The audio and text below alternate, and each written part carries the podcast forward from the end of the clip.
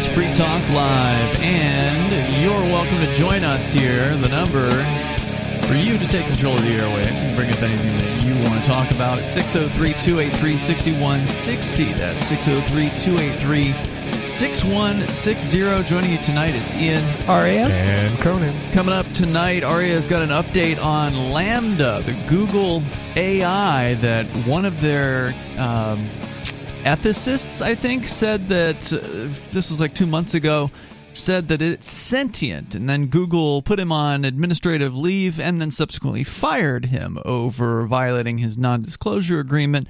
Uh, we've been following that case pretty closely, so we'll get an update on uh, on what's going on with LaMDA. Plus, the uh, European energy, you want to call it a crisis, a self made crisis. They did this to themselves. Uh, there's some interesting developments there as well. But we're actually going to start out a little closer to home here uh, with uh, John Michael Dumais. He is one of the, I believe, founders of Rise Up New Hampshire, uh, riseupnh.org. Now, John Michael, welcome to Free Talk Live. Thanks so much. Yeah, you uh, you live out here in the Cheshire County area of New Hampshire, and you had approached me um, about possibly coming on the show, and I said, well, you know, we do a national show. This isn't necessarily. I, we probably have a handful of listeners at best in the in the Cheshire County area. I don't know. We have no idea, right? That's true. Uh, I mean, we're not on any radio stations yeah, here. at this time. We're not on radio in in local uh, the local area. But there's something going on that you guys are putting together that may be a benefit the concept at least i thought would be interesting to talk about that other people might be able to kind of take in their local area and duplicate it. Before we get into what that event is let's talk a little bit about what rise up new hampshire is. When was it formed? What led to its uh, formation? Well uh, thanks for having me on again. I'll, sure. Rise up new hampshire came about because of all the covid mandate crazy stuff that we saw happening and think it was a, just a, a, bunch of us in Keene initially that were came together and put together a um, pr- petition to stop uh, kids from being masked. Uh, little good did that do because we didn't know really the mass formation that was coming into being at that point. But that's kind of what got us going.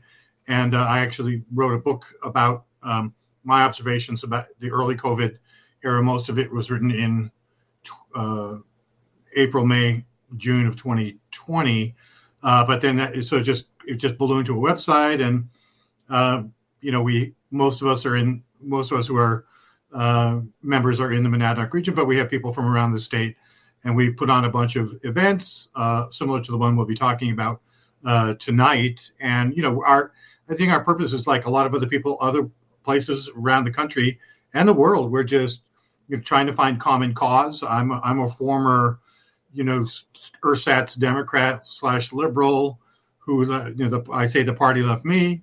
I, I, certainly have libertarian tendencies, uh, conservative viewpoints on on many things, including social justice issues. Uh, and so we're finding, you know, a big tent, uh, and we're, you know, we're, you know, people are tired of it, and there are a lot of other groups doing different types of things in New Hampshire that are important and necessary, and we're just we're just one, and you know, we we help network with all those other groups. So the event that we're talking about tonight is, was kind of a natural uh, outgrowth of that. It's interesting that you described your your own personal journey as having come from the left. When you looked at kind of the what protest movements existed against COVID, especially you know right after it first started, it seemed to be pretty right wing. The a lot of the events out in Concord that I attended, you saw a bunch of Trump flag wave uh, waving people, and if the left was there, they were really quiet about uh, about it. What's your uh, impression, having been you know two years uh, on at this point? Uh, you know, looking at the uh, the support for Rise Up New Hampshire, are you getting people from all across the the political spectrum? Is it heavier one side than it is another, or is there a lot of people from the left that are up, upset about the COVID crackdowns? Well, we we don't ask people's um, political affiliation when they come to us, but we do have conversations, and you're yeah. absolutely right. I mean, there are people.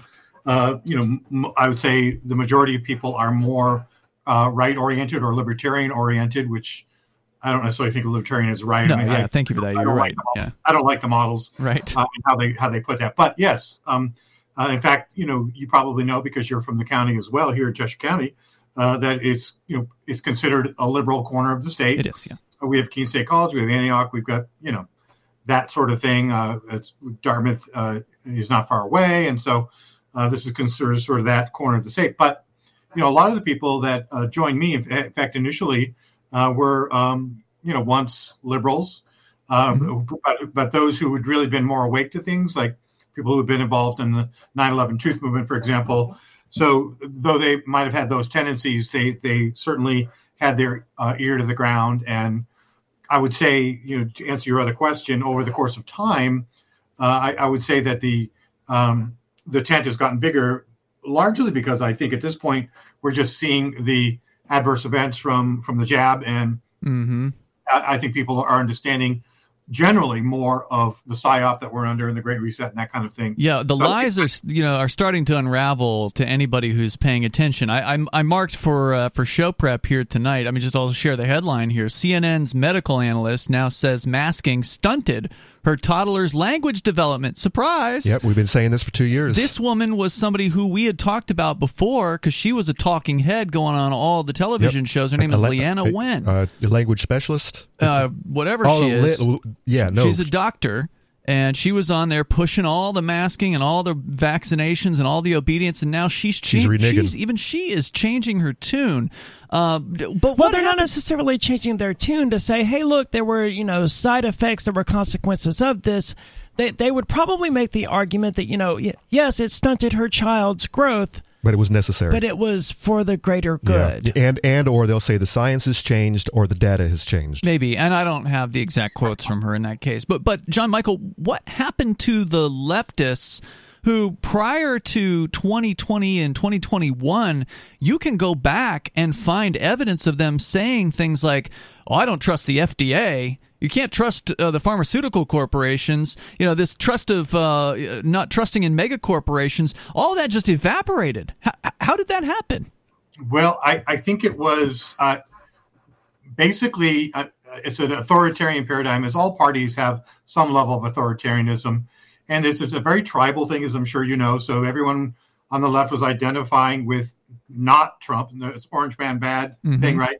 Uh, um, you said it earlier, mass mass formation. Yeah, a- aka Trump derangement syndrome, and um, so it became uh, you know a, a, an element of identity politics, really to to be against anything that that Trump said. And I did in my research early on. This was back in March and April of 2020. I was you know when I think. Uh, Trump said something about hydroxychloroquine, and it was getting all this bad press. I'm like, well, it's you know, it's a it's a long-standing WHO essential medicine, long history of use all around the world, over the counter in a lot of areas. And you know, as, as I did my research, I found there were studies on it that showed it was a potent antiviral. Uh, and uh, you know, obviously, we know we know the data that's come into being since then as, as a similar to ivermectin. But I was like, the fix is in here.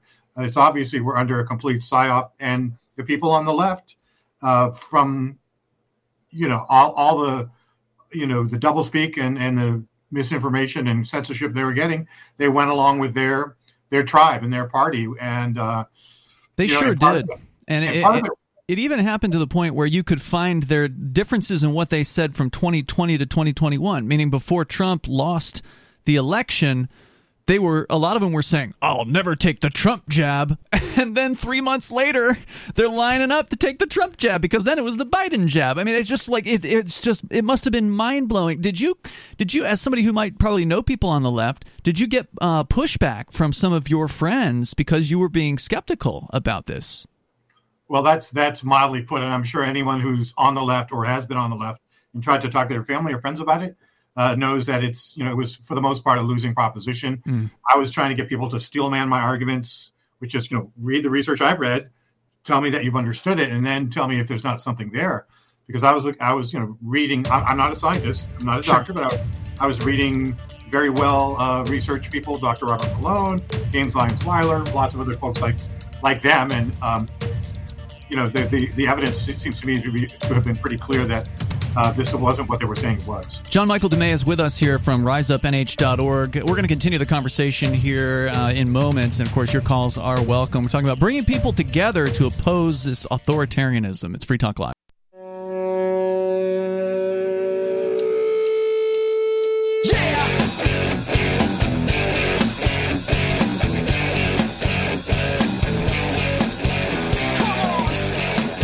Free Talk Live. You can join the show here if you want to jump into the conversation. You're welcome to. The number is 603 283 6160. We're talking about bringing people together of maybe disparate viewpoints.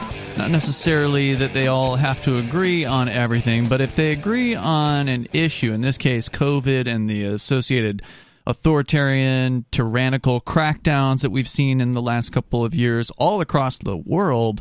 You know, what can we do to help move, uh, bring people together on that issue and, and network with one another? And uh, we've got John Michael Dumais with us here from Rise Up New Hampshire. But before we bring him back on, I do want to say thank you to KC Masterpiece, who is a supporter of the Free Talk Live AMPS Patreon. KC has joined as a gold level, has been on, I guess, as a gold level supporter, meaning uh, he's doing, or she, don't know, uh, is doing uh, at least 10 bucks a month for uh, advertise, market, promote, and support. That's what AMPS stands for. It's our Patreon. You can help us by going to amps.freetalklive.com. That's amps.freetalklive.com to do that there as we go back to John Michael Dumais from riseupnh.org. And this is something that uh, I think other people can learn from. You don't have to be in New Hampshire for this to be relevant. Uh, the idea of how to oppose this tyranny, how to organize people, which has always been a challenge for, for us libertarians. The uh, the old joke is it's like herding cats to try to get libertarians on the same page and support this you know the same thing. And even in uh, during the you know the worst of the COVID times, quote unquote. There were even some people who should have known better who fell for the, you know, even the libertarians who are supposed to be born critics of the government and skeptical of what it is that these uh, these government guys say. Some of them fell for it hook, line, and sinker. The whole fear thing about oh my god, I might catch something really did work on some people. Now I could understand it initially when when some folks didn't know anything about what was going on, and all we had yep. was videos of people falling over in the streets from China, sure. which was probably completely, you know, false, you know, created by the Chinese government. But uh, I, I, can understand some people falling for it initially, and and some of those people did come out of the fog, and they did come back to uh, to being anti-government and, and skeptical. But man, it, it did surprise me how many people fell for this. And and John Michael, it sounds like you were pretty surprised too with uh, folks on the left who frequent, frequently would be critics of big corporations and critics of uh, mega drug companies pushing their product. Uh, you know, they just they they lined right up for this stuff. Yeah, it was kind of hard to imagine, quite honestly. And uh, you know, it's like you think that you can offer factual information to people and that they would go, "Oh, that that's real," but because it had become identitarian, um, they weren't willing to hear anything, uh, as I'm sure you've heard. And they, uh, it was, you know, it's been it's been quite the journey, I think, for a lot of us, just figuring out, especially if having come from from the left, you know, who our new, uh, you know, tribe is. Mm-hmm. Um, but but it was clear to me pretty early on who was talking about, you know, freedom of health choices, uh, freedom of association, freedom of speech, freedom of thought, and it wasn't uh, people on the left, of course, compounded on the left by the uh, ascendant uh, social justice uh, critical race theory, uh, you know, uh, LGBTQ, you know, the whole extremism uh, on, on, that side. I'm not saying there aren't issues to, to deal with there, but the extremist point of view, which I think heralded a kind of a, a tot- totalistic or totalitarian mindset, which would not brook any kind of alternative or what I've been calling since the beginning a heterodox viewpoint. Heterodox just being something that's not orthodox. In mm-hmm. other words, more than one perspective might have some validity. Let's let's re, reboot our society in such a way that you know we can be open to the heterodox, and it's not going to happen, you know, with a thirty second soundbite or some quick little cancellation takedown. John, I'm curious. Uh, when all of this COVID 19 stuff and all of the lockdowns and the government overreach really escalated, uh, there were a large number of groups that formed a space, even just here in New Hampshire, a large number of groups like um, We the People NH was one of them. Uh, the Committee of Safety was another. They'd been around. Uh, but uh, well, rebuild New Hampshire, or I may uh, be wrong about which ones yeah. formed or which ones you there know became revitalized, but a lot of them you know popped up for the first time ever. What yep. what what's caused you to create your own group instead of joining one of these that already existed and was rebelling again. Maybe not rebelling. That wouldn't really be the right word, but Why, why create your own group instead of joining forces with one of those that already existed? Well, I think um, we were early adopters, uh, and so I don't know what else was exactly there at the time. It, I, you know, we weren't really thinking of ourselves as an activist group right away. It was just like, well, here's a petition, and then I was like, well, I wrote this book. Why didn't I put that up there? And and then people were getting in touch with us, and I think a lot of it comes down to it's really not about the different groups so much, although we can talk about that. Um, and I think this does. Uh, you know, this does fit into my approach, but it's like where can you find community? And so for us, a lot the center the center of our efforts are here because I'm here and all of the members who started us are here in the region. Uh, you know, we ended up just like getting together at Country Life Restaurant and you know finding community. Uh, I, I, did a um, last summer along with a colleague of mine a uh, we call it a resilience group, which is more or less just an empathy group. You know, people, nurses, parents, you know, who've been through things with their kids in schools, nurses having to you know quit their jobs, you know, or give the jab, and you know, so there's a lot of pent up stuff. So, you know, where I'll I'll lead the conversation as we come back around to talking about this event is people need community here. They have mm-hmm. a great need for it. You you can get some on statewide efforts with other groups, but at the end of the day, you need to be able to find people in your community, and that's mm-hmm. really what this is all about. Okay, cool. Well, yeah, that makes sense. You shouldn't have to drive to Concord to uh, to meet people that have a, a similar belief system, or or virtually. Yeah, being yeah. able to sit down with someone and look at them in the eye. Oh, and how important was that? You know, especially and, at that time, to be able to actually find people who were willing to go into the same room with one oh, another yeah. and actually give a hug or a handshake or some sort of simple human uh, communication. I mean, it was it there's still people walking around with masks on today. I saw one today. I, w- I was stunned when I went to CVS, CVS to get paper towels. Was, that was probably the first time I've seen someone in a mask in probably a few weeks. You're, you must not be getting out much. I don't. I don't go around. to Target and Walmart and crap like that. No, I mean that's yeah. well known that I avoid those places because they're awful. It's minimal compared to its peak for sure, but I'd say it's still. I don't. What would you say around here? One out of ten two out of ten, somewhere in that range, Sean Michael? Yeah, that sounds reasonable. When mm-hmm. I'm out and about, that's kind of what I see. It's not yeah. the majority, but there's still quite a few, including people, you know, in their cars all by themselves, wearing masks and stuff like that. I saw that today as well. Good lord, it's yeah. like 90 degrees out yeah. there today. I, I it's saw the middle lady of the summer. Walking down the street with a mask on too, all alone. So, so, so here's the thing that I tried to point out to people in, in 2019. Prior to all this, the WHO standards for care around pandemics were no social distancing, no, masking doesn't really work. Mm-hmm. You know, it's mandates. You know, closing things down, schools and stuff.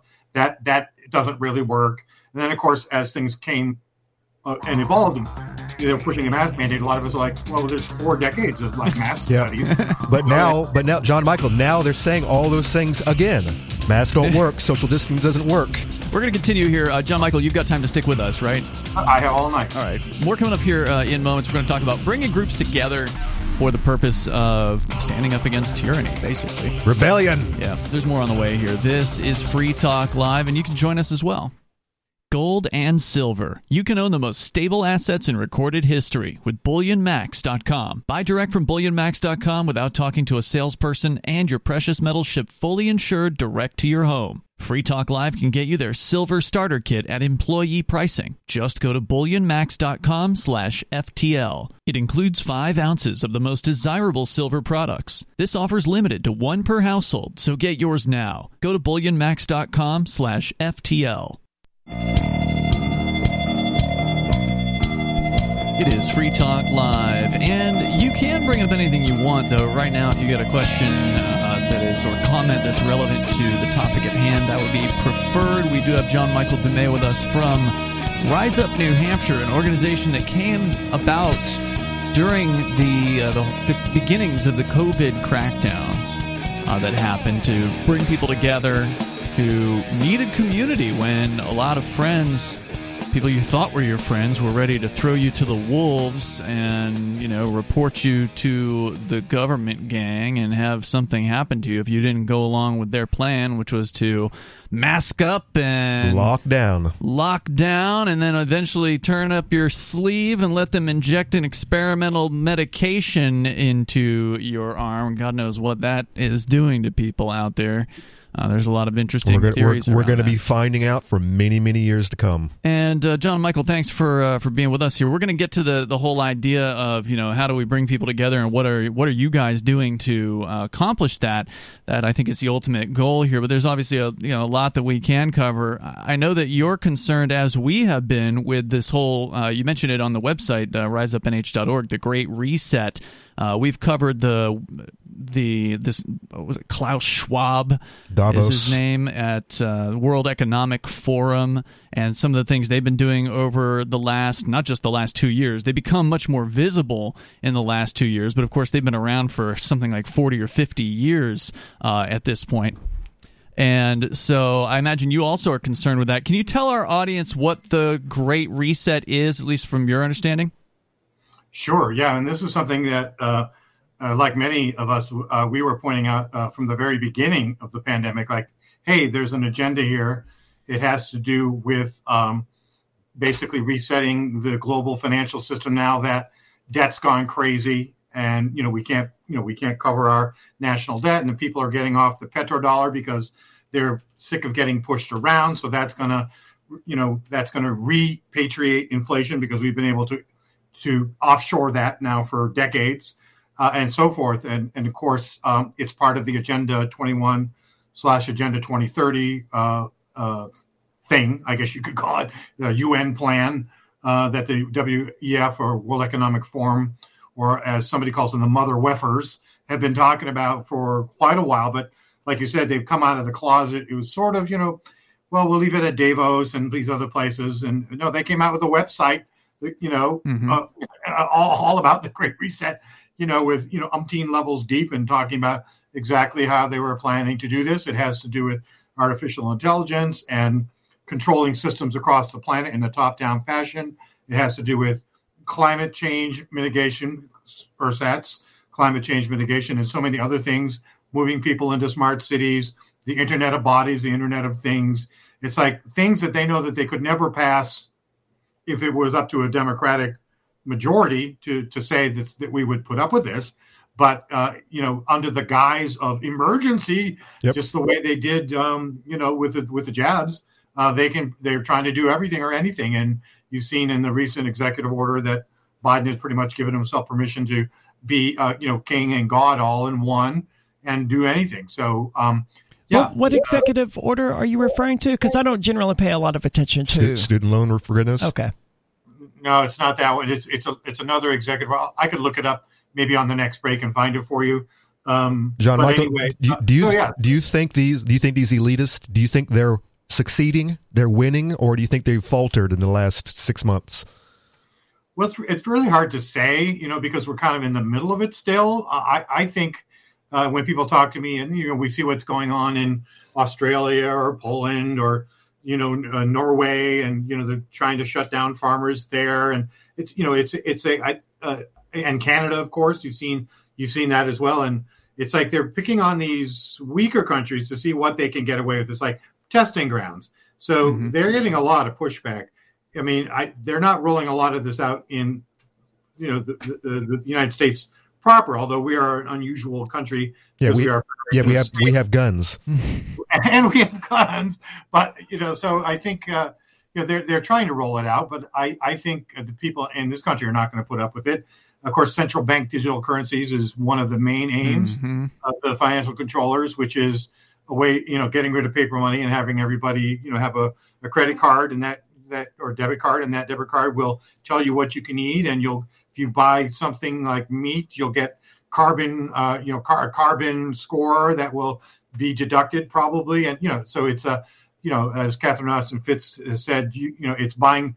They'll give you money, but it'll you can only buy from the company store at that point. So this will be resisted with great ferocity here in the United States and a lot of other countries. Although it's interesting to see uh, how much they're getting away with in the EU right now. Yeah, look Germany. at the, look at their energy uh, problems that are going to be coming up this this winter.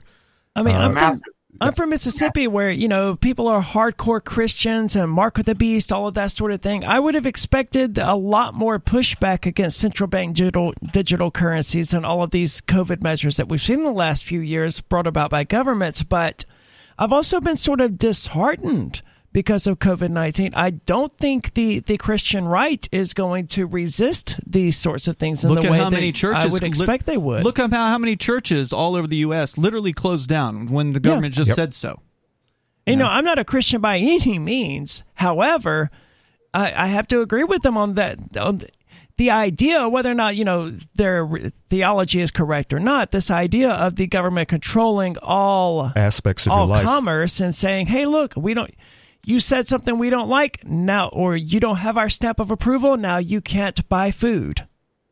It's don't, don't terrifying. Conan, I mean, you brought up that you feel like they might have faltered, or you were wondering if they had faltered in the in the last. Well, look, look at look at everyone who's stepping back. You got the CDC directors stepping back. Fauci mm-hmm. is quitting. I mean, you you have everyone who's coming back now. They're well, now they're in his eighties. Now they're retired. actually it's actually looking like they're going to want to blame this on Trump. They've they've been they have been, been supporting that. it for two years, but yeah. now there's this new spin where. Yeah. And by the way, Operation Warp Speed, it was Trump's jab. Mm-hmm. And then as soon as Biden got elected, bam, and now, everyone changed their tune. But now they're coming back because I don't know, I don't how many how many just today the, this week's uh, new heart attack reason. Guess what it is? They're blaming it on car exhaust.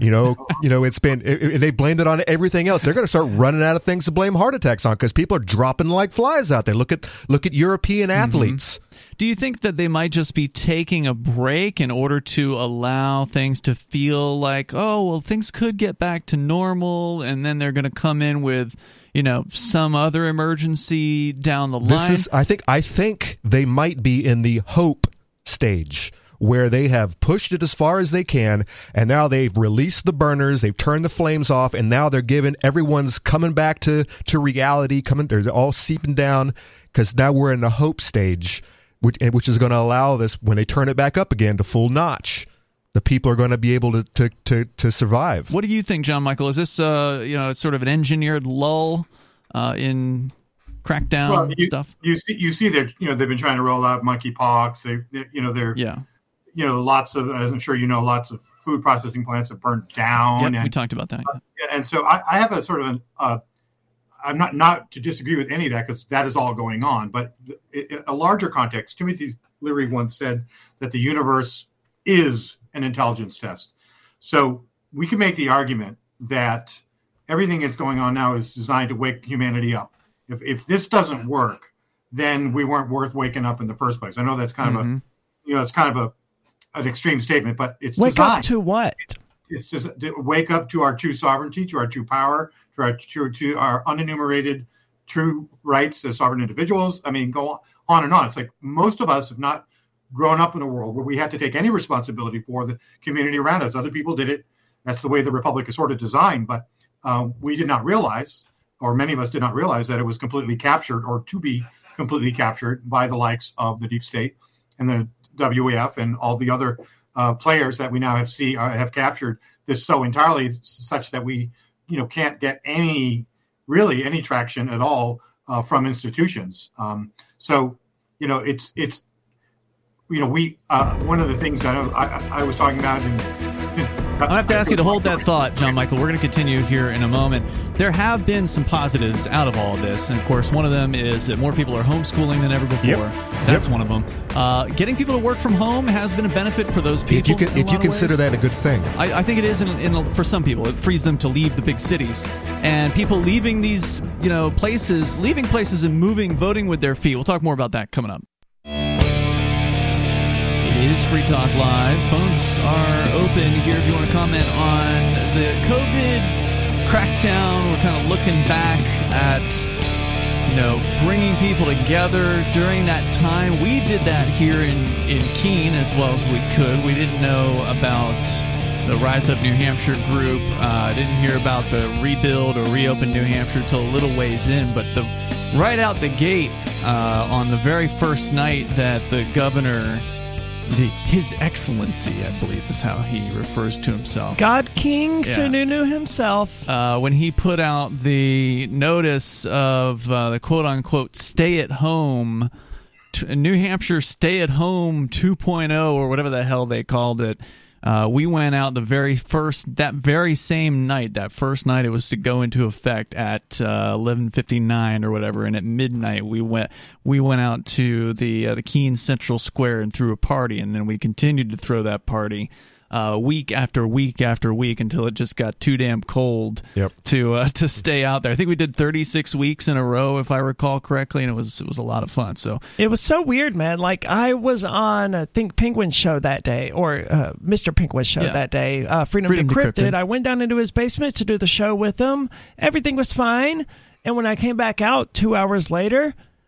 God King Emperor Sununu's orders had gone into effect, or he had released them, or whatever. It was Mm-hmm. a very surreal experience of going down into the cave, so to speak, and then Yeah. arising to find that the world had complete. I never expected it to happen in New Hampshire. Yeah, when you Yeah. come out of Plato's cave, Ari, it's supposed to be enlightening. You're supposed to, Well, you're supposed to see the sun this for was the first time. enlightening, but in a different way. That- it was enlightening in that I finally was able to see how many of my neighbors were Exactly. total order followers and would do every single ridiculous thing. Exactly. We were talking the last break, to. the last segment about how what has come of this. What have you? What have we figured it out? And one of the best one probably is the new home, the homeschooling system that is that is going into to overdrive. Well, but the other one, but the other one is realizing who your neighbors really are and Yeah. and how how far they'll stoop uh, to uh, obey authority.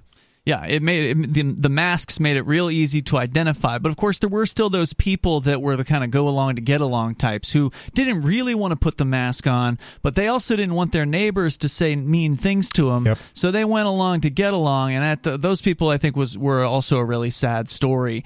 Uh, but on the good side of things, we were kind of going down the list of things you mentioned. Homeschool. Uh, I think a lot of people working for home has been a benefit because it's allowed them to escape some of these big cities and move mi- migrate with their feet. And, and John John Dumais Michael or John Michael Dumais is with us here from uh, RiseUpNH.org, talking about bringing people together. And uh, one of the things we've seen here, John Michael, is there's a lot of people coming into New Hampshire as part of the Free State Project. And I know that's one of the groups you want to get together, and you've got this networking event coming up. We'll talk about how other people can kind of emulate this in their area.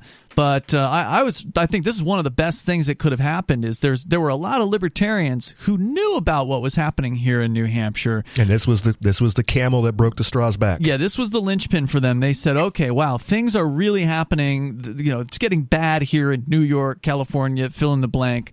And people finally got off their duffs and they made the move and or are making the move, planning immediately to get here as soon as possible. The Free State Project hit a record number of movers in the year 2021, and I suspect they're on track to match or top that this year. So that's the good news: is people are separating themselves and there's this natural migration going on. You're seeing conservatives move down to Florida and Texas. You're seeing maybe more liberals move out to uh, Massachusetts, New York, California, and libertarians coming here to New Hampshire. What are some of the other? uh, Can, you think of some of the positives? Uh, Have we missed anything in our our recap here? Uh, some of the positives. Uh, oh well, it's Looking on the bright side of, of all yeah, this. I mean, it's. I mean, listen. You know, those of us who've been looking at this for a long time, looking at the system for a long time, and I'm sure that includes all of you there, uh, have seen that you know that it was corrupt, and and you know we're questioning what is going to bring this down. As I, I was about to say before the break, that I've been listening to Dr. Zach Bush and others, and, and it was our view. I agreed with him that you know we had a pandemic of poisoning going on for decades. You know whether it's glyphosate or uh, the crap they put in the food or whatever, and it's been shown in, uh, by the fact that uh, kids in the United States, by the time 18, about 54% of them end up with some kind of chronic, chronic or debilitating disease. 54%. Now that's a pandemic, not what we are seeing. Mhm. So, I mean, we, we're looking at the the opportunity here is an incredible opportunity to refashion, uh, you know, what society is going to be like for the next 100 or 200 or hopefully 500 years. And it can't be what's gone before. We have to really just, and it's coming down. But uh, my, my concern is unless we get together and talk about what we really want, we're just going to end up with whatever the default options are. So that's part of why we're trying to bring groups together because we we who see what's going on, it doesn't matter if we're left, right, middle, or line. We need to come together in this moment. We need to absolutely and find our common ground. I think it's already there, but we need but we need to like work it, work it some more. And I think initially the idea for this event, uh, which by the way is happening on September 24th in Swanzey, uh, is that uh, bringing the groups together, individuals from the group, not so much uh, in part, in part to network with the groups, but more so to get people more more density, more people from the areas within the region to find each other. Mm-hmm. So more people in Keene, more people in Alstead, more people in Rindge, right? Let's get let's find who else is awake. Let's work on relocalization of, of supply chain stuff. What are we going to do for food? What do you do for water? What about energy? Um, what about co-ops? You know, community networking, barter, um, you know, in-person gatherings, you know, starting, you know, freedom cells like Derrick Broze's work. Mm-hmm. This is not new. What about for homeschooling, as you were mentioning? What about apprenticeships? What about skills that are going to come back into vogue, like you know, fixing uh, fixing engines, for example, or fixing so many different things that have uh, gone by the wayside in our kind of throw it away, throw it away planned obsolescent economy. And then, of course, alternative um, healthcare is huge. That's a really huge thing. That's one of the things that brought a lot of people together in, in the first place. Where can we go to uh, to, to, get our dentistry or mm-hmm. you know uh, you know pregnancy care or whatever it is without needing to take uh, wear a mask in there or have a jab? And then things like local currency system. So all you know how we how do we reconfigure this given you know the range of possible scenarios? And I'm I'm not really a doomer, but I think I, we can make this landing better if we get together and start networking yeah. and kind of grappling. Yeah, this makes sense. And I mean, I, just as you're throwing a lot of those topics out there, I'm thinking of people that I know that you know are into this stuff, and they would be great to uh, to talk about this. And and you're right, it's hard to get out of our circles. We've got the people that we know, but the, we don't know the people we don't know, and so being able to bring some of those folks uh, together from various different freedom oriented groups. You've got a long list. I won't go through them here, but there's some of the more prominent groups here in, in New Hampshire that are going to be represented uh, at this event, and many of whom probably don't know one another. And so I think that this is a really good idea. And you know, whether it's you that's been been putting this together with your your team there, I want to say thanks for uh, for doing it and, and thanks for reaching out to us. I think I think this is going to be a good event, and uh, and I think other folks in other parts of the the country or other parts of the world, uh, this is worth doing. You know, maybe where you're at, find a central location, reach out to identify different groups that have an interest in more freedom and just you know get them together and get them in the same room and get them talking. As I understand it, you're going to have maybe a representative from each of these groups give a short presentation, kind of about what they're about and what else do you have envisioned for this. Yeah, so that that's part of it, and then um, the rest is we'll probably have a uh, some kind of panel discussion. It may end up focusing on the healthcare issue, or there may be some other ones.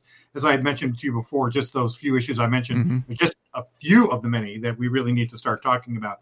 But I think the primary thing will be for people to find each other. So there'll be different areas where you, they can go to find folks from their area of the region, so northwest, mm-hmm. east, south, center, and and then be able to share kind of like you know what you're what you're good at, what you might be available to teach or share, what kind of support you might need you know start to develop those networks. You know maybe those people can come together and start meeting themselves locally and this is what we're trying to do here. And then we think if this is successful we can do it in other areas of the state. Mm-hmm. and i should i should point out that the groups that form belong to themselves like every other voluntarist thing. They don't belong to anybody. Sure. I mean, we might we might have some suggestions as to how to do it so they don't break apart in the first instance. We might have some suggestions we might have some support to offer them to get going but really they belong to themselves in, in the true uh, vision of a voluntarist universe. Um, so yeah, it's it's it's all upward from there because then as people get together and talk about what they're seeing, what they're wanting, what they're needing, you know, what's coming up for them, then they get to share their visions,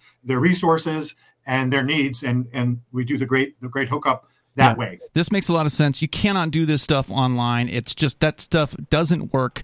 Got to get people in real life, press the flesh, shake hands, meet people. Got to have name tags. Don't forget to have name tags for people because nothing's worse than going to a networking event and, and being, you know, people being embarrassed about not being able to remember somebody's name. John Michael Dumais from riseupnh.org. We'll look forward to seeing you in a few weeks. Uh, thanks for coming on Free Talk Live. We'll get, let you get to your night, but really appreciate you being with us. Thanks for having me on. Really appreciate it. Yeah, check them out at riseupnh.org. And again, this is uh, you know pretty simple model that I think anybody anywhere can uh, can emulate if you care about what's coming and you want to get people together. You got to put some effort into it. There's more coming up. Uh, hour two is next. We think podcasting our full radio show has been holding us back. Most podcasts aren't two hours long per show, and the constant resetting we do for radio might be turning off podcast listeners. Riley's Daily Digests have been going for years, so we're going to lengthen them and make them our official podcast starting September 1st. If you subscribe to the Daily Digest or full episode RSS feeds, please resubscribe to the main FTL podcast feed, which you can find at feeds.freetalklive.com. The other feeds rely on a third party service, and though they'll continue, we can't be sure how long they'll stay online. If you still want the entire radio show, you can listen live every night from 7 to 10 Eastern at freetalklive.com. Full video archives are at video.freetalklive.com or tune into our 24/7 stream for the latest show at listen.freetalklive.com. FTL Amps will continue to receive the full radio show with no commercials via podcast through Patreon, so please join amps.freetalklive.com for just $5 a month.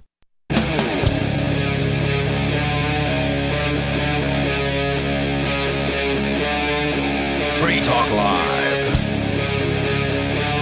It is Free Talk Live, and you can join us here, bringing up whatever you want. We get into the energy situation, which is not just affecting people in Europe, but also starting to affect people here in the United States. I know uh, electricity rates here in New Hampshire, the supply rates just doubled, like within the last couple weeks. Yep. This What month. was the reason for this? Because I know they that the energy companies they had to go before you know the some state commission or whatever for whatever reason they couldn't just increase their rates, but surely they had to they, they had to get permission from the government to do this, so they Yep, had to and offer some sort of. Yeah, but that's not what. If you read any articles right now, they're all blaming it on. Guess what? I know that's one. That's my what Russia? my question is. Russia. What are the, War- what is the excuse that they're giving? They excuse uh, there, it was actually written on the bill uh, i don't have it with me right now but it's in we can get it out for you if you want to but it's uh, it says right there on the bill because it's a doubling of the rate so they felt like they had to explain themselves Oh, right yeah. they actually Oh, put it on the bill Sure. This is a good way to get your your buildings burned down. yeah it says uh, natural gas prices have gone up so we had to increase your rates Yep. How And- much of natural gas? Uh, d- why why aren't they burning coal or whatever? I, I don't know i've heard that there is a coal burning facility in new hampshire so I thought natural gas was just for like heating and stuff like that. I, I wasn't Well, aware that it was can used generate for. energy for I it thought. I thought that some of our energy is coming from hydro in Canada.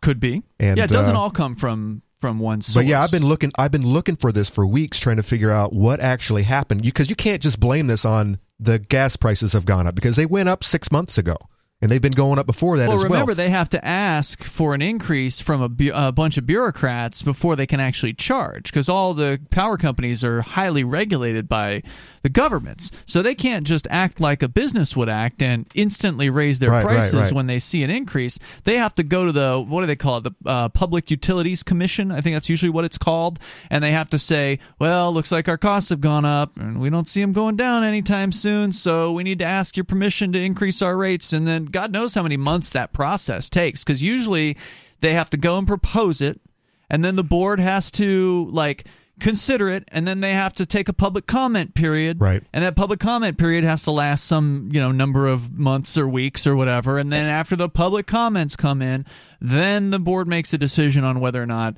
they're going to allow the company to uh, to raise the rates so it And is the been justification for all of this that you know the utility poles and all of that are on quote public land? Is that Yeah, yeah. They're, you know, they're regulated industry, so uh, you're using government utility poles. Certainly, that's that is one point. But I mean, if the government didn't own all of the land, then they could just, you know, take that open space and put a utility pole there.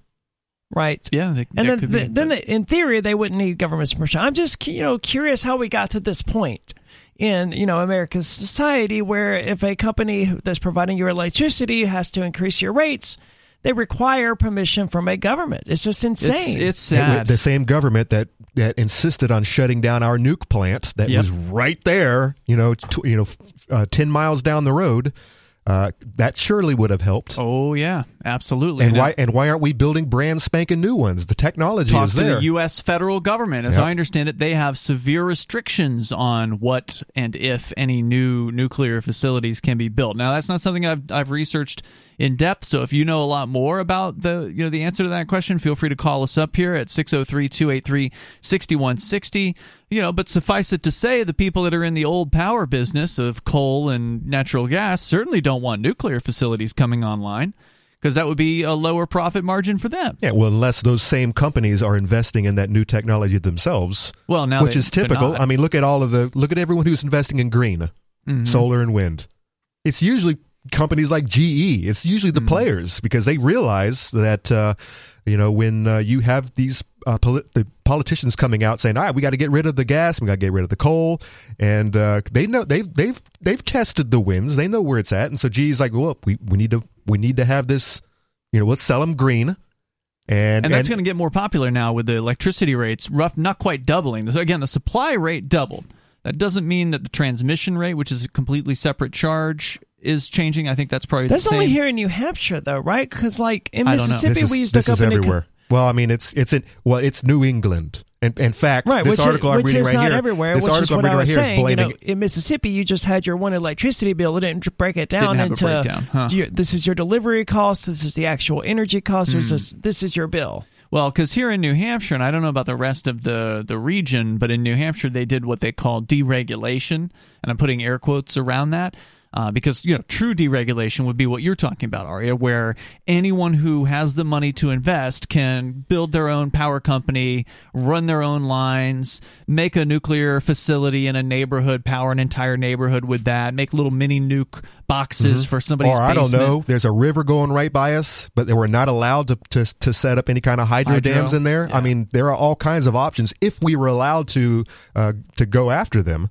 Yeah, so th- th- there is no free market in this uh, in this area, and it's a damn shame because we're see- we're we're being punished by the price and the lack of uh, of choice. We don't have many options. But what they did was they quote unquote deregulated some number of years ago, maybe a decade and a half or something like that, decade or so ago, uh, and they allowed people to choose a supplier for electricity. Yep. So you still have to have the electricity company is still your provider, quote unquote, meaning they run the lines and they have their own supply. So you can get your supply from the electricity company, but you can also get the supply from 5, 6, 10, 12, I don't know how many of them there are. There's a bunch of other alternatives out there, some of which are more expensive, some of which are less expensive.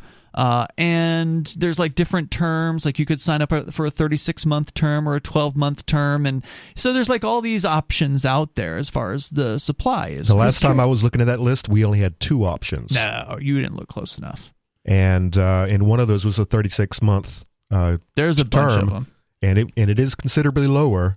But uh, the one year term, it's but the, the problem is then you're locked in for 36 months. So if the price drops then you're pay- you're paying that rate all along uh, so that is an interesting thing and i'm glad that that happened it is a step in the right direction but obviously it's not it's not far enough and these people are, are going to rake people over the coals Uh, but but rather than focus here and they're going to blame it, and they're going to blame it on an over reliance on fossil fuels, so that so now they can un- unload Yeah. all of their new green projects. Well, the the possible good side. We were talking in the last hour about some of the positive benefits of what happened with the COVID crackdowns.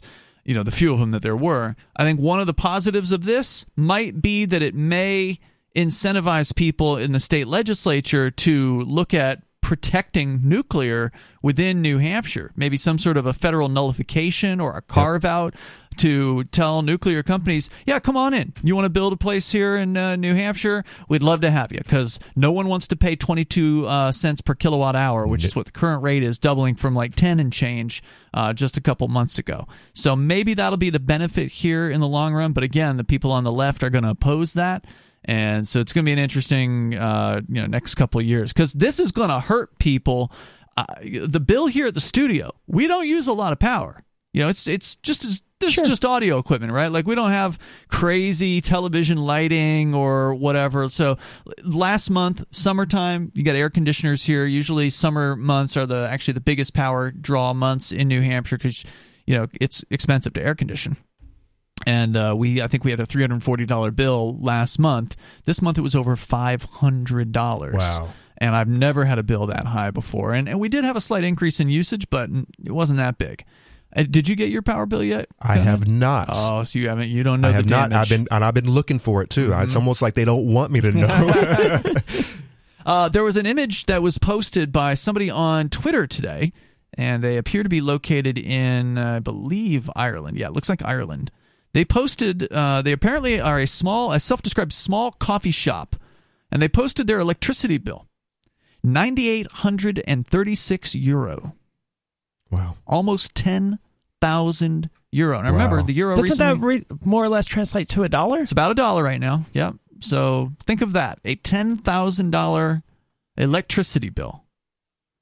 I mean, I mm. don't know. The thing is, they didn't post what it was previously. So they didn't give us a, a basis of comparison. All they claimed was they were a small coffee shop. But the fact is, if businesses are going around, like having to deal with power bills like this, and they were already having a tough time financially, this is going to push some of them into being out of business. Yep. To say nothing of the consumers. Others, they're going to try to stay in business by raising their prices. You know, you get ready for a ten dollar cup of coffee. There's more coming up. It's Free Talk Live.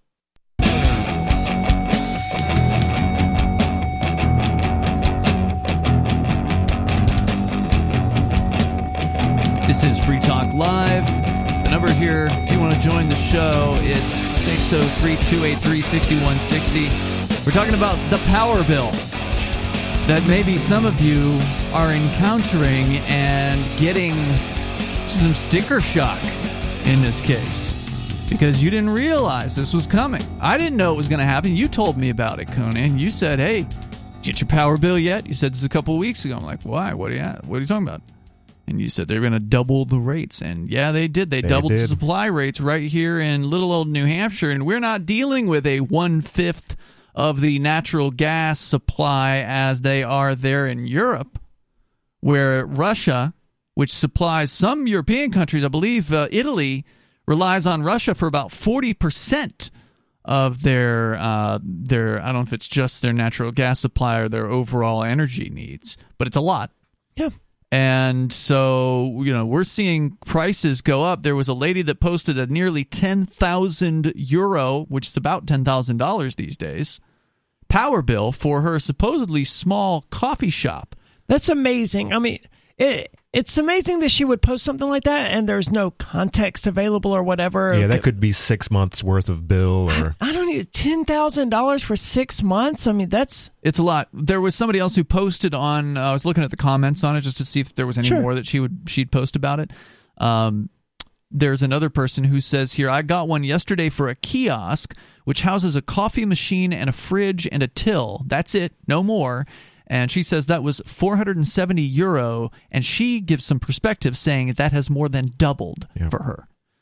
So, so presumably this person might have been paying three, four, five thousand euro uh, a month for their their power bill, and now it's now it's doubled. Is right, to that- ten thousand? bu- I mean, is that normal for them though? A I three, four thousand dollar bill? Because I mean, like, That's the thing. We don't have the real context on that, but it, this isn't the only person. There were some other posts that I, that I saw today as well. People are are shocked at what they're having to pay for power, and it's like we were talking about earlier how these public utilities commissions they they drag their feet they're bureaucratic they're slow and the power companies can't just raise rates based on market conditions. They have to go and ask permission which means there's a delay of in many cases probably several months maybe more than that. May- i don't it might even take a year. I don't Yep. know how long these processes take but it's government and it ain't quick so they're not nimble, they're not able to react quickly to changing market conditions, which means that everybody's got this sort of unrealistic expectation for what's happening out there. They see prices going up, sure, yeah, okay. Price of eggs is up, price of milk, things at the grocery store are getting more expensive. Well, guess what? They're about to get even more Oh, expensive because now these companies got to pay these power bills. But you know, Ian, good news. New Hampshire is getting 3.5 million from the federal government for clean energy projects that supporters say will create jobs and reduce costs for consumers. The money provided through the US Department of Energy State's state energy problem is part of a newly released federal funding approved by Congress last year as part of a 1 trillion jobs and infrastructure law signed by the good old Joe Joe Biden. So more uh, government inflation of the money supply to more inflation, fake ass jobs, and only and jobs. the ability and only able to use that money, that stimulus money, that release that relief money. On what they want us to spend it on, which is Sure. going to be more solar and more windmills and more companies whatever. run by their buddies, of course. Let's Yep. go to your phone calls and thoughts. There's more to say about Europe and what's going on there because there's a really interesting uh, detail that the folks over at Zero Hedge have revealed about what's happening with all that Russian liquid national or uh, liquefied nat- natural gas. Oh yeah, they're fl- what are they flaming it? What is the word? They they have so much fuel, they are burning it. They're burning it. Maybe, but there's something else. Okay. Uh, Jay Noon is with us though, calling in from New Hampshire. Go ahead, Jay. Hey guys, uh, I'm going to change the subject here. here Are you little on a speakerphone by chance? I, I am. Let me change that. All right, I appreciate it, man. Um, And you're always welcome to change the subject. That's what we're here for. yeah, yeah, by all means. Unless it's Sarah. No, she can change the subject no, too. she can't. She's not calling anymore because I yelled at her. We'll oh, see she'll about be that. calling. Go ahead, Jay. If you've got your speaker thing set up Do yet, we have you? yeah. Uh, Gotcha. much the- better. Loud and clear. Yeah. So, Go anyways, ahead. a friend of ours, Dylan Gingras. A lot of uh, a lot of you guys uh, listening may know who he is. He's a you know regular attendee at PorcFest and been um you know very active in a Free State Project, The loincloth guy. communities. Yes, the loincloth guy. Yeah, yeah. He's and, great. Um, so, anyways, yeah. So he's been um, uh, with this uh, woman Shiloh uh, Brudeau, Brudeau or Brudeau, is how you say her name, uh, for I don't know a little over a year now, maybe longer. I'm not exactly sure, but uh, she has a few kids, and they're living up in Vermont in a homestead. hmm And uh, Vermont um, state police uh, have issued a warrant for Shiloh's arrest. I sent Oof. That's oh, oh. Jane, uh, say the la- the last ten seconds. We you dropped out. Yeah, we heard warrant Oh. for an arrest, and then you dropped out. a warrant for an arrest for Shiloh, who's the mom, because they, the state of New Hampshire, I mean, the state of Vermont, DCYF wants her children because she has not registered them with the uh, New- Vermont homeschool program, Hmm. Oh, and now no. they've gotten an order to take her kids. Um, so uh, what are they doing over there in Vermont? yeah, I thought Well, I Dylan mean, knew they- better. it, well, you, you know, they got a beautiful land. It's all you know they own. Uh, Uh, yeah, and, New Hampshire is uh, beautiful so- too. Yeah. I mean, we're right, right, right. I Vermont is not safe. I've been telling telling these guys that. And this woman, um, uh, Shiloh, she became a very strong activist for freedom with uh, the COVID lockdowns, and she's been getting a lot of grief from a lot of local commies in Vermont who Mhm. and statists who you know like to wear masks and want to force people to take vaccines. And um, because that's sort of what the cult- culture is morphing into in you know Vermont, a bunch you know you have a bunch of people who've been literally they're just results of the grooming by the public school system to make people dependent on government. Um, so, you uh, anyways, they're in a bad situation. Um, Dylan actually got arrested last night, I Oof. believe, uh, as the cops were literally trying to snatch her kids, and Dylan uh, was outside and she drove off. Dylan told her to go, and he stayed there with the cops Mhm. and she she left and they never chased her or anything she just left um but uh i sent uh bonnie there's a newspaper article um or uh, an internet news article about how uh she's wanted for you know not allowing the cops basically to steal her kids you know she's just protecting Damn. her babies So, um, she thwarted a kidnapping, hmm and now Yeah. there's newspaper articles about how she's a bad person because she thwarted a kidnapping. basically yes it's some looks like some leftist type news thing like i said i sent bonnie the information What is on it that uh, Dylan was charged with? Oh we're not we don't know what dylan's trying with nobody's been able to talk to dylan So he's still in Oh, custody. He hasn't bailed yeah, out. he was ba- he was basically taken sometime uh, yesterday afternoon, and nobody's Jeez. heard from him. Not his mom. Um, I haven't heard from him. Uh, That's and, crazy. you know, his, his his girlfriend hasn't. Do you know in Um, which area of Vermont he was uh, snatched up? Because you could always call the Uh, local uh, state police barracks or the, the police department and ask them. It's the dirt. It's the Oh, I think Looks we're like we losing. lost you I think we're losing you. That would that would be the way I would Oh. handle it. Is uh, is I would I would find out. You know, if you could figure out where they lived, call the nearest state police barracks and ask, "Do you have this person? And did you arrest this person last night?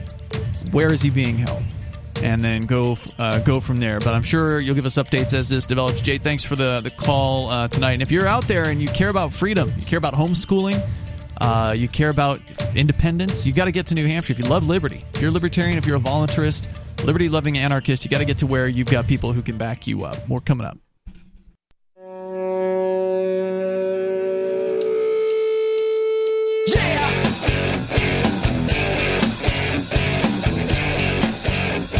This is Free Talk Live. You're invited if you want to join the show. The number is 603 283 6160. And Free Talk Live is brought to you by Bitcoin.com. It's a great place to go and learn about cryptocurrency like Bitcoin, Bitcoin Cash. You can click on Get Started at the top of the page, and you'll find some uh, good introductory information there. You can dig as deep as you want, or if you're in a rush, you don't have a lot of time, just watch that first video, get some of the basic concepts down about crypto. Just click Get Started at the top of the page at Bitcoin.com. If you are already into crypto and you want to get the latest news headlines, they've got you covered there on their news site at news.bitcoin.com. That's news.bitcoin.com. .Com with you in the studio, you've got Ian. Aria? And Conan. We're going to continue here. Of course, we'll take your calls and thoughts. We were talking about the energy situation, and Conan, you just found some more information on exactly what some people in Europe are already dealing with. Yeah. It isn't even the wintertime yet.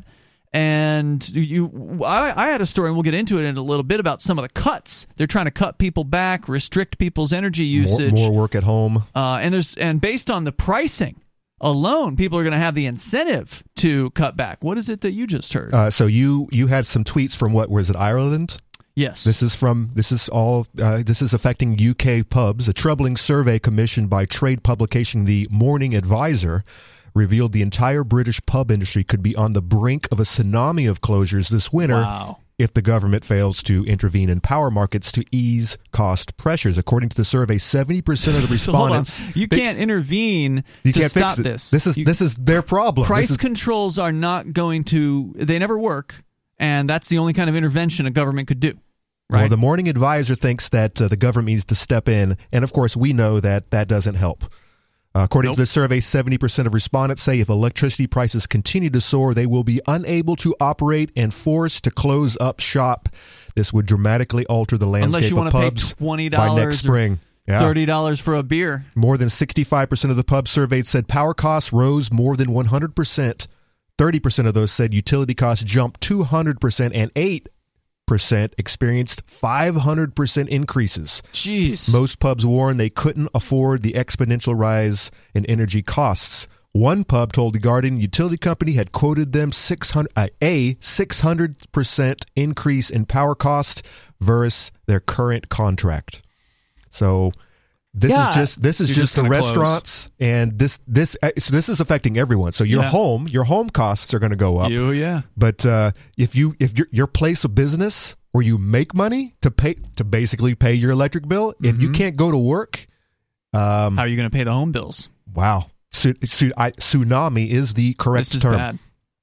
They could go get a work. Uh, they could go get a job at all the remaining corporate businesses because that's ultimately what's going to happen here, right? It's been happening for saw- right. forever, for, Well, for the two years at yeah, least. Right. We saw this happening under COVID where all the lockdowns were affecting the mom and pop businesses, but Target and Walmart and all the big box stores, well, they were able to stay open no problem. Yep. Everybody else had to shut down. Some people went out of business and they never came back. Some of them managed to stay on. Well, a lot of that was because they were unwilling to put up with the nonsense and or to get people to even come in and work for them who were afraid for their lives. Yep. Now, this is a whole new uh, New challenges. a new challenges, new Yep. list of closures coming because of Right. the rise in energy. Because how This- many of these businesses were already on the edge? How, how many Exactly. them were already pushed to the brink of teetering on the edge of total failure? With their help wanted signs in the window. And now it's like, okay, here's, Here's- double here- the power bill. Here's some more straw that broke the camel's back. Right. It's It's crazy. Uh, this, but this is what they want. Yeah. You know, you know I was asking uh, our our uh, last co- uh, host, John Michael, uh, you know, if he thought there was a lull. If this was the, and by the way, the Hope experiment, maybe we'll talk about that in the next break. It's a whole, there is an actual experiment that involves uh, drowning rats. Uh, and within 15 minutes, a rat will drown. Plain and simple. But if you take that rat out of the water and allow the rat to recover, Mm-hmm. and then put the rat back in the water after it thought that someone would save it, Mm-hmm. would come to its rescue, 60 hours. It lasted. Really? Oh yeah, this is and this is a repeated experiment. Oh, so we might be in the lull, the hope part of the experiment, the great reset experiment where they're just allowing us to catch our breath because they're gonna they're gonna amplify, and we're we're just getting into winter, man. This Mm-hmm. Yeah, is this is when the fuel, started. fuel prices go up, energy costs go up. This is gonna, and we're, and I don't think that I don't think that we here in the states are are getting hit like a lot of the other countries are, Not yet. um, because because we have guns, which is part of it. But I mean, there's a huge I don't there's think a that huge has section. anything Of, to do with it. there's a hu- because Well, they can't they take can't get away with to the power company. I mean, you're gonna have to pay that power bill whether you like it or not. this is this is correct. Yeah. and But we don't so- get forty percent of our energy from Russia, and uh, Russia is not. we, you but know, we do get like 50% of our New England does, our New Hampshire does uh, from natural gas. And if we're not Yeah. producing our own and we're having to truck it in from North Carolina or somewhere, wherever we're getting it, or, or hydropower from Canada, we're not Mm-hmm. even making our own, um, they can they can say whatever, they can tell us whatever they want. I get And- it, but none of those things are because we have guns.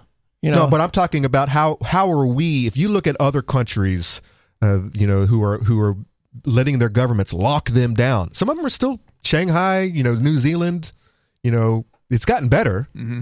But how are they? How did those people allow their governments to do that to them? Never forget. just that You- obedient. Are you seeing all the memes that are coming out? And good, good on them. People keep making these memes. Never forget Mm-hmm. the, the the the the kids in band band class with In the their little tents. with their tents Yeah. on, or they had masks on, but they Yeah. were cut out Yeah. so they could play their Oh, instruments. All the absurdities. it's just there was it. so many absurdities that human beings allowed themselves to go through. Uh, because someone with a someone with a badge, someone with a uniform, with a with a with a lab coat on, told them to do so. Uh, there was a uh, one of our regular chatters in the Free Talk Live Matrix chat server, Buffman John, posted earlier. I, I posted one of these energy related posts, and he said he knows people in England, uh, Manchester, England, just a couple, tiny little apartment. Their electricity bill more than doubled and they are now being very very judicious with what electricity they're using they're very careful about which electronics are turned on versus turned off uh, i mean usually if you can afford to you know live how you, you just leave some lights on in the house or whatever Yeah. people are going to be starting to clamp down on that You better close Uh, that window. they're saying they're using the air fryer instead of the the stove because it's cheaper. Uh, so already people are putting into uh, some pretty severe voluntary austerity measures in their own homes because just because of the pricing. Well, I don't and want to say that using an air fryer instead of a stove is necessary necessarily austerity, but I mean we've been taught about energy consumption, turning off the lights, and all of this crap our entire lives. These, these people should already know these things. Turn off the lights when you leave the room and that kind of thing. So, oh look, now prices are increasing. Like, God, I guess I have to turn off the light in this room Aria, that I'm not in. an extra couple of dollars on your electric bill because knucklehead kid left the light on in his bedroom all day, uh, versus your electric bill doubling. This is not even this is not even the same ballpark. This is a new this is a new type of pain that's gonna it's gonna it's gonna hit everyone. And not just this country, not just England and Ireland. It's gonna it's hitting everybody. And they and yes, pretty soon, in order to save a little money, you're eating your so what's what are you cooking in your air fryer, Ian? I don't know, crickets because that's Yeah, all you can that's that's, all you can afford. Yeah.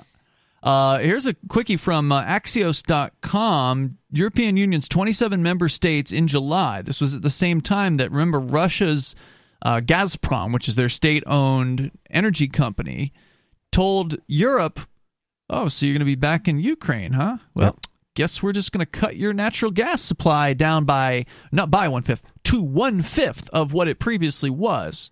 And what are you going to do about it? And so they decided they were going to, quote unquote, voluntarily cut gas consumption by 15% between August and March of 2023. As part of the agreement, mandatory cuts could be imposed if the energy supply situation worsens. So they're cutting their usage by 15% over the next, you know, nine months or whatever that comes out to, when the, inc- with the decrease was by 80% and was immediate. Yes, and they're trying to store uh, the natural gas. They're trying to build up their reserves, basically, in the hopes that their reserves will get them through the wintertime.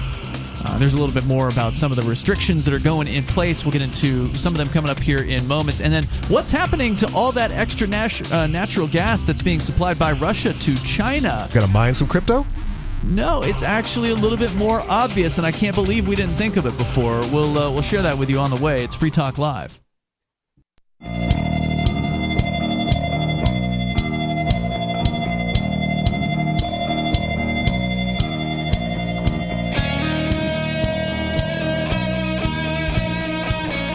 Talk Live. Phones are open. You can join us here. Bring up whatever you want. The number is 603 283 6160. We're talking about the energy situation. Have you been dealing with this where you live? Because it's hitting here in New Hampshire and it's hitting hard. 22 cents per kilowatt hour, up from 10 and change. That change came in this month. And so it's like whammo. You thought you thought inflation was bad as of the beginning of August. It's about to get a lot worse. Now, again, inflation is an increase in the money supply. So, I, well, I guess what I mean is you thought prices going up was bad. Now you're going to feel the effects of what should have happened months ago Yep. because the government's been holding back on letting loose this price change just because well governments are slow at doing everything and so this took a while to uh, to snake through the system Yep, it's rent, co- rent rent went up, already went up. Yep. Uh, Oh, yeah. Your property taxes probably went up because they always go up. right and Someone said earlier that you know that this was going to hurt mom and pops more. I'm not necessarily sure that's the case. I think it could be the opposite here. Mom and pops can open windows, can do things to reduce their electric consumption, right? Walmart can't, and they- Yeah, they're but Walmart- Yeah, but everyone goes. Everyone's going to Walmart. but they got volume i mean they've got and or selling or buying online. They've I- also got an electric bill that's a hundred times what your true. local, you know, prices are going to go up store is going to be. There's no doubt. Eh, You're going to see prices going up to reflect just the increase in the power bill at all businesses. Right. But the odds are the big corporate ones are the ones that are going to survive this because they've got all the government benefits. They got the you know the government scratching their backs. Got the contracts. And- yeah, and They've and also they got, got the volume. hugest electricity bills. But they also have way more customers. They got way more money flowing uh, flowing through there. If you're going to pay those electricity bills, they're just going to raise the rates, and more people are going to shop there as the local businesses start to close. I just don't see that happening. All right. Well, we'll I, see. I think it's going to go. to I think that some of these big box stores might actually start cutting back a little bit, Mhm. maybe even cutting wings of their buildings down, because it's all going online. This is Mm. this is the the online merchants are the ones who are going to make out fat. The ones using you know programs like Sure. Amazon. I'm one of these guys, by the way. I'm you Yeah. know, I'm making good money still selling, believe it or not, books. You know, you know, you, the the hardest thing to probably sell during the uh, recession and or a depression is you know something you don't need, unless I guess they're burning them. I imagine they're going to turn down the heat and lower the lighting at the warehouses, though, anyway, just because, right? Lower those costs. I know that their warehouses are overflowing, and they've. That, I used to use their warehouses, but uh, then they they realized they started running out of space. Hmm. Uh, so if anything, they're going to be ma- opening up more warehouses. I know Amazon's been talking about forever buying up these old closed down malls Yeah. and retrofitting them to be kind of maybe a little bit of a, a storefront slash warehouse in the back. I I, uh, I I wish I had your optimism on this, uh, Aria, but I don't see any reason to believe that a mom and pop business is more likely to survive this than the, don't than see the it. mega corporate competitors. I don't see it. I've seen more Well, mom all and the pop. ones I know, they can, you know, turn off some of the lights. They they can raise their windows or whatever. They can turn their heat down. They can do take all sorts of steps that Walmart can't. They don't have windows to They open. already they can't turn cost their more. Than you know your average cup of coffee or whatever, whatever Yeah. thing you got to buy. It's going to cost more at a local shop already, and now it's going to cost even more. There's a lot of people that try to stay local because of the whole buy local sort Myth. of mentality, and it is a lot of mythology. But that's going to start to get wiped away when the price goes to more than two x. Yeah. Uh, what it was or what it is over at Walmart. I'm making a red book prediction right now, Aria. You watch our Walmart; they're going to start actually dismantling the lights, I don't go What to do Walmart. dismantling Ch- checker checkerboard. So they'll be they'll turn some of the lights Oh, off. Go fifty percent or something like yeah, that. Yeah, I'm I'm I'm I'm calling it right now. Could be. It's, so not just Walmart. It's going to be some one of these big box stores is going to do this Well, they've to save got, to save some money. You probably noticed that I mean, long before all these problems started. Some of the grocery stores have those uh, in like the frozen section. They've got motion detectors where the lights are out unless you're standing in front of the the area, and then they will go ahead and turn on Yeah. and let you see what the the product is. That's So- a common sense measure that should have been is. implemented years ago. It is, and like maybe the we're gonna see more of checkerboarding lights. If they can, if they can get away with turning off half of the lights, then that just proves that for the last several years they've been overlighting their stores. That's one of the reasons I don't go to these horrific places like Walmart's. The fluorescent lights are overkill. It's like walking into the freaking sun. well, that's what they're tell. That's what the that's what the energy experts are telling us is that we were in a glut, an energy glut for like 20 years or so. well, yeah, I Good mean, times that's are over. And the the good times are over, and now people are going to have to start, uh, you know, cutting. cutting and people back. are going to do it voluntarily just because of the rates. I mean, the, the rates are going to make people second, third. They're going to think twice, three times.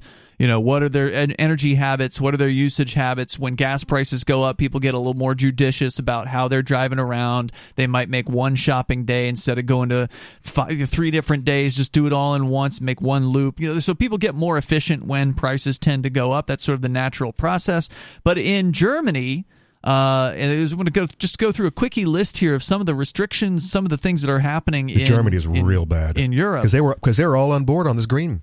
Cut that, shut their nuclear down, all all solar, all wind, and stop buying gas from other countries. And now they are getting slammed. Cologne's magnificent cathedral, normally lit throughout the night, is now going dark overnight. Public buildings, museums, and other landmarks such as the Brandenburg Gate will no longer be illuminated at nighttime either.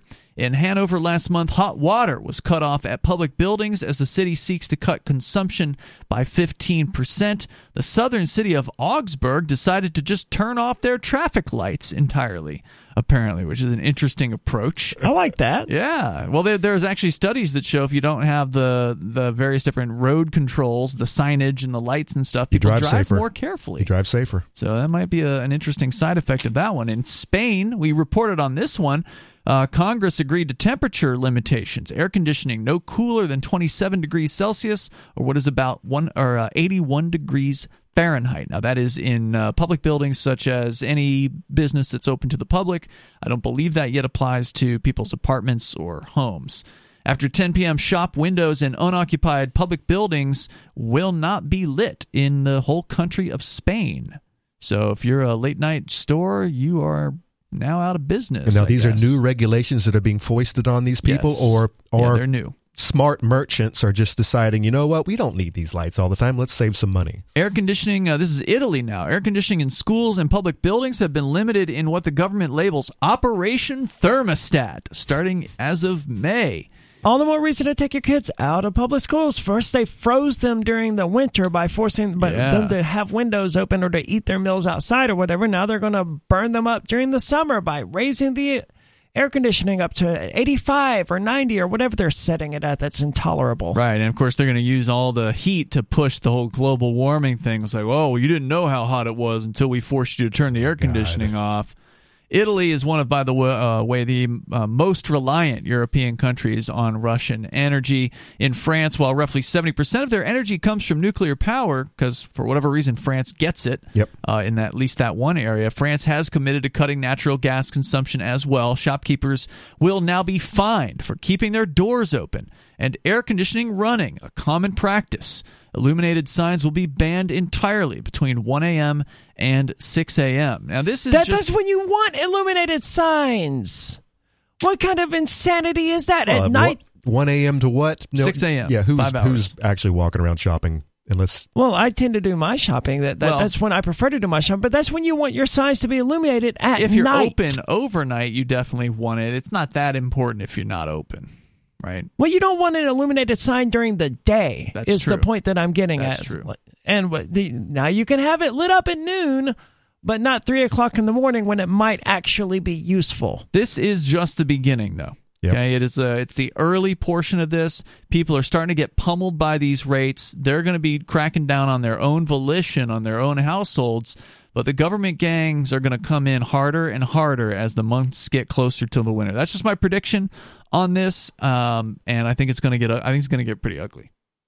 It's Blame- not looking good. Putin. Mm, uh, yeah, blame Putin, right? Yep. Yeah, the the Putin price hikes, as as Biden put it.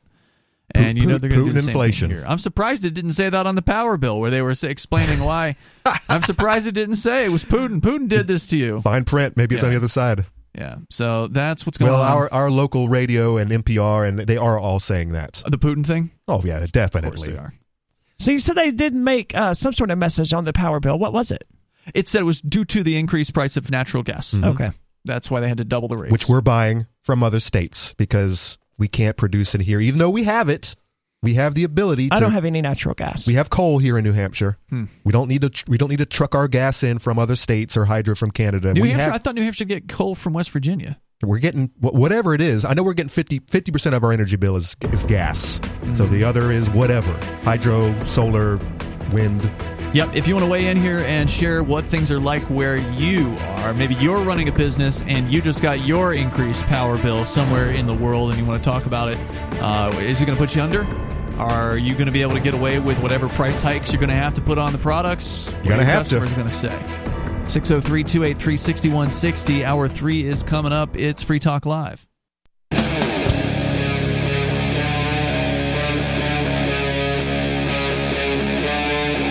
Free Talk Live.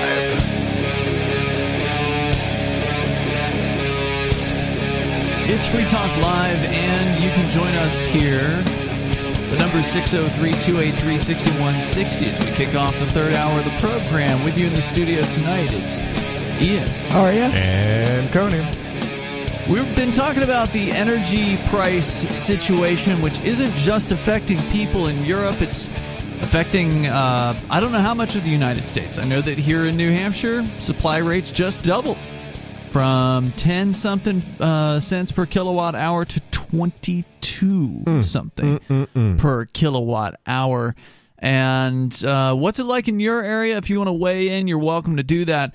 But one of the things that we mentioned on the show last night, and we kind of were just openly speculating about it, was what has happened with the Russian uh, liquefied natural gas that there's this natural gas pipeline called Nord Stream 1 that at the end of July the Russians announced that they were going to be cutting the amount uh, this pipeline goes to Europe. So they were going to cut the amount of natural gas that is being sent to Europe down by four fifths. So it's now one fifth of what it was. and they just said, you know what? You're going to have to live on that. Good luck this winter. Well, we're not going to kill you. But, But it's gonna hurt. It's going to be uncomfortable. And so we just went through a, a list of some of the things they're doing to cut back. They're mandating in some areas 15% cutbacks. In Spain, they're telling people they can't uh, have air conditioning that's below 81 degrees Fahrenheit. And it's not even winter yet. No, not even. And this is just the beginning of whatever kind of energy uh, austerity or cutbacks they're going to start putting, shoving down people's throats. Now, again, some people are going to do it on their own volition just because the prices are already going crazy. Some people are seeing more than doubling. You said, Conan, there's a story where some people are seeing six times, five, six times their their previous rates. Yep. Uh, businesses are going to go out of business because it looks ugly. It looks pretty bleak. But the question we were speculating on, I think it was last night on the show, was well, where's this extra nat- natural gas going? They they just cut Well, we their were speculating because when we covered the story, you know, several weeks ago, whatever, uh, I think it was you at the show prep that pointed out that it was instead just being sold to Russia and China. I mean, to China and to, India. to China, yeah, and uh, right, other countries that are friendly, quote unquote, Yeah. they're not backing the Ukrainians. They're not. They're not like you know taking a side per se, but they're not it, just the fact they're not taking a side means that they they're still able to do business uh, with with Russia. So we knew it was going to China, but the, still the question remains like, yeah, but what are they doing with all that natural gas? You only need so much of it. So what they revealed is seems so obvious now. ZeroHedge.com gets the credit for this. Of course, they always sign their articles Tyler Durden, so who knows who actually wrote the thing? Uh, but here here it is. Surprise! China's selling that liquid natural liquefied natural gas to the U.S. to Europe. Probably some to U.S. too. Oh yeah, to, uh, so, so they've, they've removed Russia as the middleman and they made China the new middleman. Well, Russia wasn't the middleman, right? They were, they were the just, ones. They were just well. They were. I'm sorry, not middleman. They were supplying. Yeah. But now to get around that, they've added a middleman. Bunch of hypocrites is what these people added are. The pr- added to the price. They're not hypocrites. Europe didn't say we're not going. We're boycotting Russia. We're not going to buy their natural oil. Their anymore. leaders have. No, this is a Russia did this. Russia said we're cutting your supply. Screw you. Yeah, and plenty of uh, plenty of European leaders have come straight out and says we're not going to. We're boycotting Russia. We're not Yeah. going to buy your dirty, nasty oil. Well, that's because they can't now. Well, But none no, of they them- were saying it before Russia made the cut. They, uh, as I understand it, they were talking tough, right? Like, oh Yeah. well, we're we're we're not going to do it right now, but down the road we're going to stop buying from you. And so Russia said, well, you can just stop buying now. Yep. And we're oh, here, and by the way, here's some more sanctions Yeah. that have only backfired and made Russia stronger for Uh, it. Right. So now Russia is still selling this natural gas. They're still selling, I don't know if it's the same amount, but there's a lot of it down to China because China's just turning right around, putting it on cargo ships, these humongous cargo. They got an image of one of these things with like huge tanks on it full of natural gas that then travels God knows how far to get over to Europe yeah, on the ocean, right? How much does that cost? How much fuel do you have to burn to move a cargo ship full of fuel from China to Europe just so you can offload that into tanker trucks and take it to uh, these various countries so they can try to keep their uh, their houses warm? Man, no kidding. winter? There's no direct sea route from China Not to really. Europe. By, and by the way, the, the the oil that they're not selling to China to be to middleman it to Europe, guess what Russia's doing with it? They're burning it. Really? they're flaring it. They- This is what you do when you have excess pressure and you have to you have oil. and It's you, gotta come, You, get- right? It's got to You- yeah. come. You can't just Yeah. stop it. So Right. they, if they have excess, they don't have they don't have tanks to put it in. They just burn it right into the atmosphere, and that's what they're doing. Well, here's a little bit of the detail from uh, Zero Hedge. They say that despite suppressed appetite for energy and the housing crash and economic downturn, by the way, housing prices are look like they're coming down now. Uh, they say they were surprised to read that China has been soaking up more Russian natural gas so far this year, while imports from most other sources have declined. In July, the uh, SCMP reported that according to Chinese customs data, in its first six months of the year, China bought a total of 2.35 million tons of liquefied natural gas, also known as LNG, valued at about 2.16 billion US. The import volume increased by 28.7% year on year, with the value surging by 182%. It meant that Russia surpassed Indonesia and the United States to become China's fourth largest supplier so far this year. This is, of course, not to be confused with pipeline gas, where Russian producer Gazprom recently announced that its daily supplies to China via the Power of Siberia pipeline, so it's a different pipeline uh, going from Russia to China, had reached a new all time high. Russia is China's second largest pipeline natural gas supplier after Turkmenistan, and earlier revealed the supply of Russian pipeline gas to China had increased by 63.4% in the first half of 2022. What was behind this bizarre surge in Russian LNG imports, analysts speculated. After all, while China's imports, or China imports over half the natural gas it consumes, with around two thirds in the form of liquefied natural gas. So I guess there's two types. So there's, I, I see, I, I was not aware that the pipeline, I'm guessing, it sounds like the pipeline stuff isn't liquefied natural gas.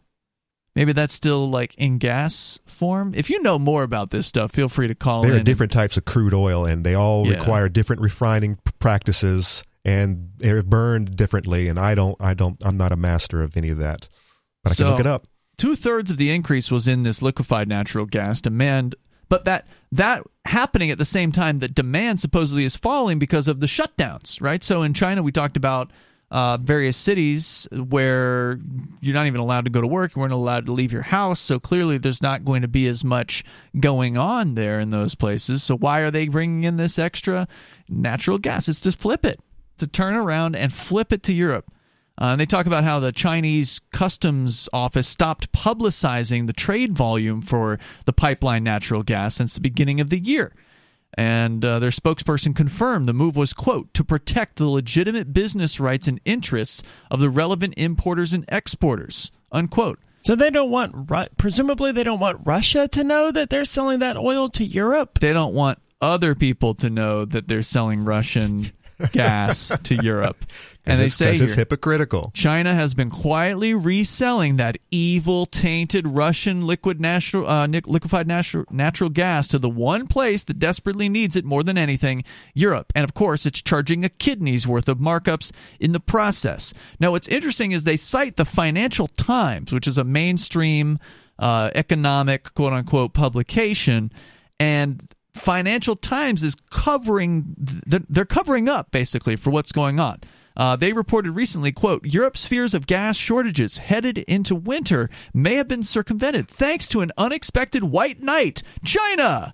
So they're heralding China as the savior for Europe while not admitting that it's the very same supply that would have otherwise been going through a pipeline direct to Europe at the lowest possible rate. You know, It's I'm not a fan of war, but it sounds like if China wanted to be able to get away with invading Taiwan, now is their opportunity. Because I mean that that just completely severs Europe's ability to get this natural gas in the first place. The number here, if you want to join the show, it's 603 283 6160. Uh, That you can share your thoughts on this or whatever it happens to be on your mind. That's 603 283 6160.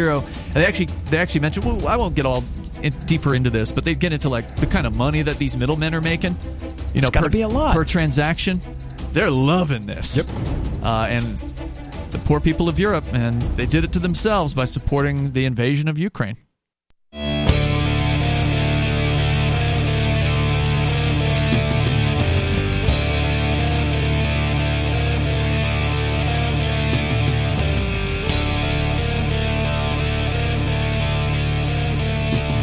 It is Free Talk Live, and you can join us here. The number is 603 283 6160. Surprise, surprise, the folks in Europe who are now desperate to stay warm this wintertime and are trying to uh, stack up some reserves because the Russian government's uh, energy supplier, Gazprom, cut their natural gas supply line down to one fifth by by request, if you th- think about it. They asked for it. Yeah, they asked for it. Yeah, they they, said- got, they got asking thou, thou shalt receive. Yeah, they thought they were going to punish Russia, and it turns out the punishment's coming back on them. Uh, And so- they've had plenty of time to deal with this. And they'll, by the time winter gets here, they'll have had nearly a full year to come up with some sort of alternative solution for keeping their people, you know, warm and not freezing to death in the middle of winter. But instead, they seem to be doing nothing. well, no, no, unless this is unless this is all intentional. they're doing something. They're buying this natural gas product from China that China's importing from Russia and pretending like they don't know where it came from because, well, maybe they really are that ignorant. I don't know, but they're paying way too much Uh-huh. for It's- it. Yeah, exactly. What's the markup? Yeah. It's clearly not a solution, though, because they're still It's- having to im- implement all of these austerity measures, and it's only going to get worse in the winter. Well, it is. That's all true, but according to the story here at Zero Hedge, they say that the uh, European gas storage occupancy rate is up to 77%, and they're hoping to reach their goal of filling 80% of their gas storage facilities by November, at which point it will start draining the reserves at a breakneck pace just to keep warm during the wintertime. So they are getting close to their goal. What that will actually mean for you know life this winter in Europe remains to be seen. But they're paying through the nose for this stuff to get get it all the way over from China. Uh, but we're going to go to your calls and thoughts. Tim is on the line, listening to WNDB in Daytona Beach, Florida. Go ahead, Tim. Oh, hi. Um, I like your alarmist things here, but Europe has existed for 2,000 years on wood, so I think they're going to make it. Well, like I said, they're probably going to survive. Yeah, but uh, winter, do it's do regulations allow them to burn? You know, some of these. What if you're in the city? Is that, is that even an option to burn wood? Well, I don't. I don't want my upstairs neighbor or my downstairs neighbor to to light a f- campfire in the middle of their living room. That's And, a terrible idea. A lot of these places don't have. They don't have wood, stoves, anymore because they've all been outlawed. Uh, well, I think they're going to make it. Uh, why why Okay. are you sounding an alarm here? I mean, What do you mean? Why, Why are we aren't sounding an you? alarm? I I mean- mean, prices just. I don't know how it is sound- down there in Florida, but prices just doubled on uh, electric supply here. You basically just said they're going to be fine, and then when we disputed your allegation about them burning wood or whatever by pointing out that, that you know they can't just burn wood in their living room, you're like, oh, it's still going to just be fine. Why, why aren't you facing reality? Would be a better question. Maybe because he lives in Florida and he doesn't need heat to survive the winter. I mean, I yeah. Go ahead, go ahead, Tim. Uh, we need heat here. It gets down to 40 degrees, and when you're used to 90, Tim, Yeah, like one day, dude. I used to Tim, live in Florida. Ian and I both grew up in Florida. I was wearing shorts in, in January. So, okay. Well, what, what's your electric uh, bill like down there? Have they not raised the rates in Florida yet? Are you guys still sitting pretty? yeah, uh, I got a credit on my bill this month. Is that Oh, because what? is that What, you 'cause you have solar or something? fine. Yeah, I'm fine. I got I got a refund on my deposit. He said you're a good peer." Well, hey, laugh it up, negative- man. You're all set then. I mean, you don't have anything to worry about. You can just watch the world burn, and uh, it's all Let them good, eat right? cake. I'm not watching the world burn. You are. They're You- going to be okay. You're just not paying attention, Are man. you are you also driving a Tesla? I don't drive. I drive a bicycle. I mean, he rides a bike. Okay. Uh, yeah, I, I don't disagree. I think they're going to survive the winter, but it is going to be the least comfortable winter probably in many people's lifetimes in Europe. And it will be the most beneficial winter they ever had to get off that There you go. There you go. Ah. Yep, yep, yep. And that's and I told you this. There's a reason for all of this. They want to go 100% green. They believe that they're telling everyone that Ukraine, Putin bad, fossil fuel bad, but windmills and solar, even though they don't work all the time, that's what we need to move Okay. to. Uh, what about Tim? What, what do you think about nuclear? Oh, uh, I don't care. You guys. Wait, sound wait, wait, like hold on, you're- stop, stop, stop, stop, stop, stop, because that is we've been saying on this show that's the way to go. But the but the fossil fuel industry and the green the green energy uh, people they don't want nuclear. Why? When that is the way, or at least, at least fission, this is the way to go. But they won't make the money that they want. So you're so you're still empowering uh, this this these uh, these tech these energy tech giants uh, by allowing them to control the, the show. I don't care, brother. We're going to make it on wood. I don't care what the nuclear gas, Okay. natural gas. So you don't oppose it. You don't oppose in my- nuclear then. You're just opposed to natural no, gas? No, not opposed. no, not at all. I thought you If just a few do- moments ago were dancing on natural gas's grave. Well, yeah, it's the cleanest thing in the world, but ha, but I don't need it. I, there's no natural gas in my. I don't use natural gas. Yeah, but everyone else in the world does, Tim. And he obviously doesn't care what happens to those people. But you can make it. You don't need it. Okay. All right. it, You made your point. Thank you, Tim, for the call. uh, magic magic unicorn farts is the answer to that's that's what my that's what my truck is going to be running off uh, a couple years from now. I mean, it was pretty clear from the moment that he was like, "You guys are being alarmist." It's like, no, we're pointing out the facts here. Why are why aren't you being a realist? Would be a better question. Because he doesn't doesn't because he doesn't care. Yeah. Just doesn't care And about it. and, Let them eat and he absolutely hates fossil fuels with a passion. It sounds like to me. And I don't and, think he does. He said he didn't care. I, Like, I- that's what it sounded like, and then it sounded like he just didn't care Well, about it. I- he was just don't- your ultimate American. Let- He- everything's going to be fine. I don't care. It doesn't affect me. Mm-hmm. Why don't you why don't you tell the, isn't the- going up. the truck driver Tim that's the that's the that's carrying all of your uh, luxuries to you or to your store that you Mm-hmm. shop at that you drive to on your bicycle. Why don't you tell him that he can't drive his truck anymore and he needs to get a bike to deliver all of his hundreds of tons of, uh, of merchandise? Let's go to uh, Major Payne. Doesn't make any sense. Very unrealistic. Major Payne's in Michigan. Go ahead.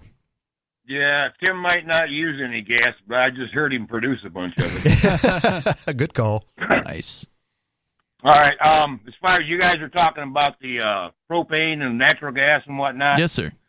the difference is I don't. They, they have to put a particular stink in propane. I don't know if you've ever tapped a grill or whatever and got Sure. a whiff that stuff. Yeah, it's a safety That's- safety precaution. Yep. And you'll notice that in, when you're cooking or whatever, the tank will get cold, and if it's a little bit chilly in the fall, you'll actually get ice growing on the outside of the tank. Yep, condensation as well. Yep, yep, yep. Well, that's just because it's cool and it's attracting the moisture, just like an air conditioner does, dripping you know, how they'll pee. But uh, when it gets 20 degrees, that stuff gels up and it won't work. 20 below zero. I've heard this. Mm-hmm. So sometimes And, they uh, even have they even have special heaters to heat up your your propane in order for it to flow. Well, everything has a freezing point. It makes sense, right? Yeah. What's that have to do with the conversation, though? Well, the natural gas that they run through the pipeline under your street, Mhm. that won't gel up. Uh huh. It's a, it's a cleaner gas. I see. The, uh, when, when you jet a stove for that, the jets are a little smaller than if you're running propane. You need a little bit bigger jet to get the same flame. So is the liquefied natural gas the stuff that will gel up, and the the non-liquefied one is the one that doesn't? Yeah, and it's also the one that they're running on the freighter. It's the stuff you put in your pig in the front yard. LPG, liquefied petroleum gas. Thanks for clearing that up, Major. Appreciate hearing from you. The number is 603 283 6160. That's 603 283 6160. On the way, the latest on LaMDA, Google's artificial intelligence. Ari's got an update. We'll share it with you. It's Free Talk Live.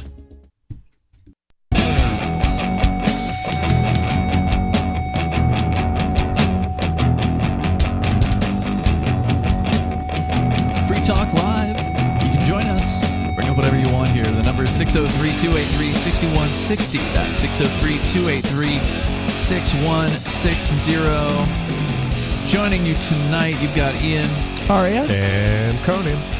We're going to get into uh, the latest on Google's LaMDA and just AI in general, because uh, we did talk a couple weeks ago about some of the art AIs that are out there, and things have gotten even more interesting in that area. So we'll get into that coming up here. Moving into new territory. Yeah. Brand spanking new Some territory. very exciting stuff happening out there. Uh, but first, we're going to go to your phone calls and thoughts. Uh, let's go to Sarah. She's on the line in New Mexico. Go ahead, Sarah. Oh yes. Um. yeah, Get off the speakerphone. Okay. How, how am I coming? There you are. Go ahead. Yes, I just want to say that I'll be calling the two four three vote number. to ask for an 243 boat? Yeah, that's our that's our county clerk number. Oh, so vote. Remember it. Yeah. So, so the actual number is two four three eight six eight three. But if you if you could remember the V O T E, Why would we care? Well, I don't know if somebody's listening from New Mexico, they could get that number. How many callers? What is the point of that how- number? What what what happens when you call that number? Well, in our state, you could vote by mail, but they want it in writing. So I have to call and ask for the application, um, or you could download it from the computer, print it out, and you have to mail it back. And then I start getting the real ballots through the mail around like Sa- October. Sarah, have, have you ever voted in person before? Did you ever go to a physical location and, and type in, fill out a ballot and put and run it through the well, machine? I have. Yeah, I have. But you, but you uh, don't I want to because you'd rather before. him bring it right to you and you're going to hand it to your mailman because you're lazy. I don't know about that. She just used some terms that I don't think Sarah should know the answers, uh, should know the meanings of. You mentioned downloading stuff with a computer, Sarah. Ooh. She said apps. You have, do you have a Oh, do you, do you have a smartphone, Sarah? No, but I, I don't have a phone. But Richard finally got one. and How do you even know what minutes. downloading is? Well, isn't that where you tell the computer it shows up on the screen and have it? You have a printer and it prints it out. And it, basically, it's the same thing as the. Or did you get that, it's the same application. They just you just sign it and send it back. So, Sarah's I mean, learning things about internets. I, but her, her response to my question sounded like the jarbled, jarbled, confused mess that I would have expected her understanding of download to be. Sure, So sure. It checks out. Go ahead, Sarah. Okay, so wait, you said Richard, your roommate, has uh, a uh, was it a smartphone or a laptop or what did he get? No, he finally got the the phone with the Wi-Fi, Uh-huh. and then the phone talks to him, talks back to him. He asks, "Well, "How could I help you?" and all that. So, um, yeah, I think it's a. What do you think smartphone. about that, Sarah? I mean, so you're watching him use this technology. Have you ever seen this in action before? Have you ever seen somebody use a phone or talk to a phone? Well, I, I've seen them. So it's getting it's getting to the point where we have to get one because um, with the network marketing, we have to watch videos. They, I mean, uh, to earn our commissions, we get to get our Uh-huh. bonuses. So that, so then and then and then the. So you can't do business the old way. You can't do it the old fashioned way anymore. You got to have the technology to compete, is what you're saying. You got to upgrade. Well, I mean, they, uh, because uh, they they figure that you're going to be a good, um, I mean, a good marketer if you get educated, and the only way they they're going to do it is through the computer, so that you have to get a smartphone, and then once you watch those, they give you the bonuses, and then. Now, what is uh, your reason for wanting to vote by mail? Well, you know, I have a paranoia. I, She doesn't mean, get run over by walking to the to the doesn't voting leave place. it, maybe maybe part of it is laziness, and Okay. the thing is that I'm I'm afraid of being around people. I mean, Really? with agoraphobia, like I I I'm always uh, there's people that are afraid to go outside and ride the bus, and Mm-hmm. I don't like to be in public. There's people that are afraid of people, um, but Are you kinda afraid of that people for a reason? Like, did somebody randomly attack you in real life? Like, why are you afraid of people? Well, you know, what, the thing is that it is when you're out and about, uh, walking around, you have to be on your toes. I'm I'm sure that it's like that where you live too. And then, No, No, it's not. It's actually pretty safe here. I feel I'm not like I don't feel like I have to be, uh, you know, I mean, to be to be fair though, Sarah is a woman, and they, their experiences with being on their toes is It's a little drastically different, from yeah. anything any of us have I- I can- experienced. I can, believe that. Um, well, I mean, Bonnie is in Right. the room here. Bonnie, are you afraid when you go outside in in Keene, New Hampshire? No, she's saying no. She's not. She's a little lady. I mean, she's pretty. Yeah. She's pretty small. Uh, don't Well, you work with a lot of? Albuquerque, Go ahead, know? Sarah. Yeah. Yeah, but this is Albuquerque. We got drunks, homeless people, people on We got drugs. hom- We got, homeless we got that. We got lots of homeless people here. Yeah. I guess but- it's just the way you approach your life, I, I suppose. So you you're just too afraid to leave your house, so you're you're grateful that you have the opportunity to uh, to do a vote by mail. Okay. What are, what are gun laws like in Albuquerque? okay. Well, I I have no idea, but it's pretty bad. The stats for like homicides and the gun related like suicide, it's we're pretty bad. We're ranked number seven with all the um gun related deaths. So I don't really know what the actual law is. I think they're going to restrict the ones with the um, domestic violence. So if you have a domestic violence, I don't know if that passed or not. That they were going to, it's like California, they take the guns from you if you have a, a, been hospitalized. I, I don't know the updated law. But the problem is that the reason that we're putting cameras downtown because they've known to have like people get shot one o'clock in the morning with a dope deal's gone bad. You know what I mean? They find people dead like two o'clock in the morning, and that's when they all come out. Well, I just wanted to say because this is Bonnie, and Ian asked if I'm afraid to leave the house um, here in Keene, New Hampshire. I'm not afraid to leave the house in Keene, New Hampshire, but I probably would be if I was all alone in Albuquerque, New Mexico, because a, a bunch of crazy people live there. Fair enough. There's And, one and, and don't guy. you Oh, yeah. run a register where you're dealing with people all day long? Uh, yeah, I used to, and there was a homeless guy who cu- Co- came comes in and all the time harasses you. and talks to me for like as long as he can, and it's just hard to get him out of there. But it'd be worse in Albuquerque because they're all basically homeless, crazy people. Sarah, thanks for the call tonight. Appreciate hearing from you. You know, I think this is. Uh, I think Sarah really proved that the new, the, the singularity, the move to transhumanism is real. She has been living in the dark ages. Yes, yeah. And she has, or at least she has, her roommate has upgraded to the next level of human humanity to be able to cope with the with with the the, the rising mm-hmm. techno, the rising need for He had to. technology. He had to. You had to. Yep. And I mean, Well, they that- could continue subsisting off of you know the welfare or whatever it is they're Yeah. doing. We we don't really know why Richard finally got a cell phone. Eventually, they're going to make you have a phone to get welfare payments too, right? CBDC. You're gonna have to download an app, Yeah. and there's gonna be a, a, a, a QR But code that worry, you the- that you scan. The government will give you the phone. but I mean, the, Obama next phone. level for the rest of us who aren't playing this game, you know, you know, we've upgraded. We had smartphones ten years ago. Sure. Uh, but what's the what's but what's the next level throwing them in the actually trash. we're actually upgrading our bodies in order to cope with the rise in technology where we where we won't be able to compete with each other if we don't get some type of bodily upgrade. See, I think we'll take the opposite route. I think we'll just say, you know what, uh, th- that's the, we'll reach a breaking point where we decide that this isn't the life that we want to live, and we'll just scrap them. Yes, old fogies might, but I mean, uh, are the millennials and the Zoomers going to play that game? I'll I don't I care think- what I- they do. I think they'll be standing in line around the corner to get their, their latest iPhone temp, Yeah. uh, uh, CPU upgrade to their brains. It does. It seems counterintuitive to think that the pendulum could swing in the other direction the way you're saying, Aria, but it could happen. There could be a real pushback, especially against AI, when you might not just be competing with other humans by having to upgrade. You may have to compete with computers in the future, and that's what we've been talking about here on That's occasion. where I was going. is this AI? Uh, Google's got one that is essentially a a, uh, a chat bot that Yes. talks to people. It's a Called chatbot. LaMDA. It's a chatbot. A chat, I'm sorry. It's a chatbot that programs and Other creates chatbots. other chatbots, Right. which is the most magical part about this But scenario. apparently, if you got the right access, you can talk to the real bot behind the bots, and that's what one of their uh, the man behind the green curtain. yeah, that's what one of their ethicists, I believe, is what his role was was doing. He came out a few weeks ago, several weeks ago, and said that this thing is sentient. A lot of people said, "Uh, uh no, it's not." And he released the alleged chat logs. I found them very Very, con- persuasive. very convincing. Uh, but now apparently Google says they're going to let the public talk to LaMDA. Oh, um, But are they really? are, are we going to get another Tay? There's more coming up here. This is Free Talk Live.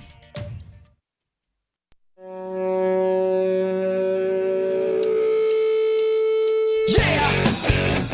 Yep, it is Free Talk Live. The phones here are open in the remaining moments. Should you want to join us, number 603 283 6160. That's 603 283 6160. We got big changes coming up this week on our podcast. If you are subscribing to the Daily Digest or full episode RSS feeds, We'd like to ask you to resubscribe to the main Free Talk Live podcast feed. The other feeds aren't going to go away that we know of, but they do rely on a third party.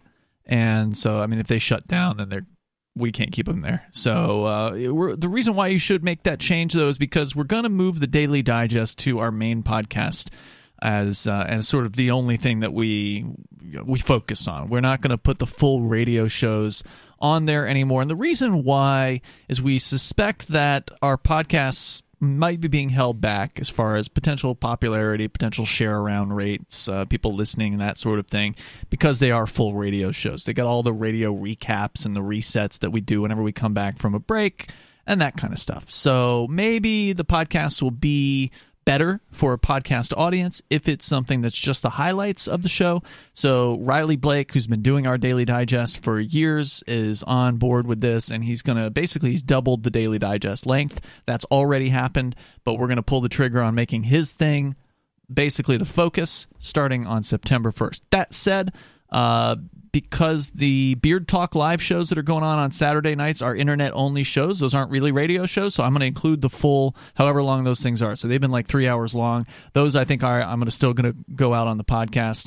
So we're we're making the podcast a more internet focused thing rather than just let's just toss the radio show in there. It's kind of what's going to happen this week. So just want you to be aware of that. If you do want to continue to receive the full radio show via an RSS feed, you can sign up for our AMPS program at amps.freetalklive.com. And some people have been confused about that. Uh, Patreon does provide an RSS feed. So if you're using a podcast client to receive the show and you want to keep doing that, you can do that with Patreon, as I understand it. Uh, you can go to amps.freetalklive.com to get signed up there for five bucks a month. Otherwise, uh, if you want you know free options, you can still listen to us live every night, seven to ten at night Eastern. That's a radio show, and then also the video uh, files are going to be available and continue to be available over at our Odysee channel at video.freetalklive.com. So there's multiple ways to continue to hear the full radio show experience. If you're not an actual radio listener, which of course nothing will change for you if you are a radio listener. So thank you to uh, to everybody out there who listens to the show in whatever way possible, and and to for those of you frustrated by the change, I hope you can understand we we needed to try something new. So we're to try it. Maybe it won't work. I mean, don't I, love the idea though. And to me, on demand, I remember the very first time I discovered like on demand programming. It was through Adult Swim's. Just one Mm-hmm. episode of Aqua Teen Hunger Force was available for free, and it was just the the world that it opened up to be Mm-hmm. to not be restricted to the programming that someone else decides I should watch at a given Mm-hmm. time. And then of course there was Netflix streaming, and the streaming just took off after that. The idea of having to tune in to a radio show at like some specific time is just it's so inconvenient. Well, like, that's still going to be there. We're I not know, changing that. I know. But now, now we have better options for people. They can tune in whenever they want to listen that's to the always been true. podcast. I know. That's always been true. I know. okay. That's been true for 15 But the podcast years. is improving. Was the point that I I, was so. working on getting toward? Yeah, I, I hope so. Uh, I, I- think that's going to be reflected. We'll see. We'll give it some time and Yeah. we'll see how it works out. Uh, all right. So AI. What's the word with LaMDA? This is the Google AI that had been. Well, you pretty much said all of it previously. They're allegedly opening it up, right? I'm on the waiting list. I'm very anxious to talk to LaMDA and have been since, you know, but the, the They've got a new app, right? Some sort of Yes. AI thing. It's well, I, I don't know if it's a new app or what, but it's now open to the heard of it. public. It's Yeah. called AI Test Kitchen or something Yeah, like that that. sounds it's, right. it's basically just an app, as I understand it, that will let you talk to their chatbot. Allegedly. I, I think it's going to involve basically everything that they unroll. Google today launched AI Test Kitchen, an Android app that allows users to try out experimental AI powered systems from the company labs before they make their way into production. Beginning today, folks interested can compete, complete a sign up form for the AI Test Kitchen as uh, uh, uh, begins to roll out gradually to a small groups in the U.S. So, question is, is Ari even going to get selected? I know I signed up That's for the DALL-E. key question. DALL-E like three weeks ago, and I have nothing. Mhm. Um, Did you so try Midjourney yet? I'm not. Well, I I have it, uh, but I I, not going just, to pay for it. I didn't want to pay for I it right see. off the bat. Yeah, yeah. But now I might not have to if this new uh, open soft uh, open software uh, uh, AI. What is it? Stability. Stable diffusion. We'll, we'll talk about that coming up here. Um, but so if you want to get into the LaMDA beta test, you got to sign up for this. What was the pro- program called? it's called. Test It's Kitchen? called the A- Google's Well, there's an AI app. Test Kitchen. As I understand it, uh, the AI Test Kitchen is an app, and it's got you know various plugins or Yeah. whatever, various ways that you can use the app. And talking to LaMDA is just one of them. And LaMDA Uh-huh. has the waiting list. You don't need to, to download the- to What sign up for a app waiting do? list right now. Nothing. So you but that's what he's getting at is that eventually there's going to have all of these different ways you can uh, interact with uh, Google AIs. Right now, Mm-hmm. Maybe they're going to have a graphical one too. yeah. Right you know? now, in theory, it's just LaMDA, and LaMDA does have a waiting list. So you downloaded the app and signed up for the waiting list? Yes. Okay. And uh, you know, I'm anxious to have a conversation with this thing, but you know, it raises the question of whether or not I'm going to actually have a conversation with the same thing that the uh, what was the guy's name? Blake Lemoine, I think was his name. Yeah, am I going to be out. having a conversation with that same chatbot or a chatbot that was created by that Yeah. chatbot? And uh, How would you know? I, I can't. You can't I, trust I- I- Google to tell you the truth. that's This- exactly it. They took "Don't be evil" out of their you know policy. did they? so- they did. Oh yeah, years ago. This article at TechCrunch uh, is really making it sound like they don't want another Tay, Microsoft's AI chat. They solved that on their issue. hands. They solved that long ago, though. The, the the possibility of one of these chatbots suddenly becoming a racist Nazi homophobe, they they nipped that in the bud. Did did they? Where's Tay?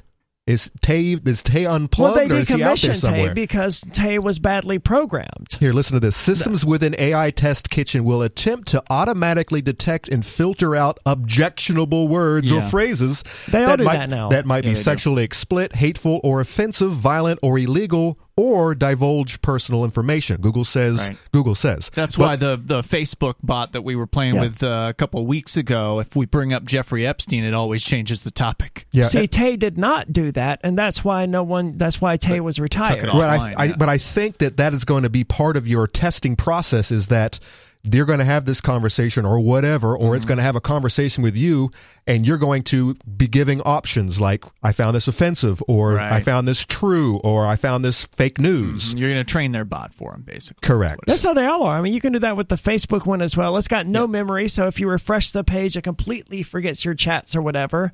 Whereas the LaMDA, at least in the chat log, the dude leaked out. It knew who he was. It remembered previous conversations. It or it did a really good job of pretending to remember. Yep. Uh, so you mentioned the the AI art, and I, I wish we had another hour to Oh talk yeah, about this stuff. absolutely. This is the new Um, new realm, new era we're moving into. I, because it's pretty amazing. And the uh, the big problem, and you just touched on it with the chat bots. It's also true with the AI art bots. Is Ex- what about explicit? censorship going on here? And all these companies, all these organizations that have put this stuff together so far, almost all of them have said, "Oh, well, we're really concerned with how someone might use our technology, so we're going to restrict what people can do with it." Yep. And so there's certain things that they will just not allow you to generate artwork of until now. Until I believe 6 or 7 days ago.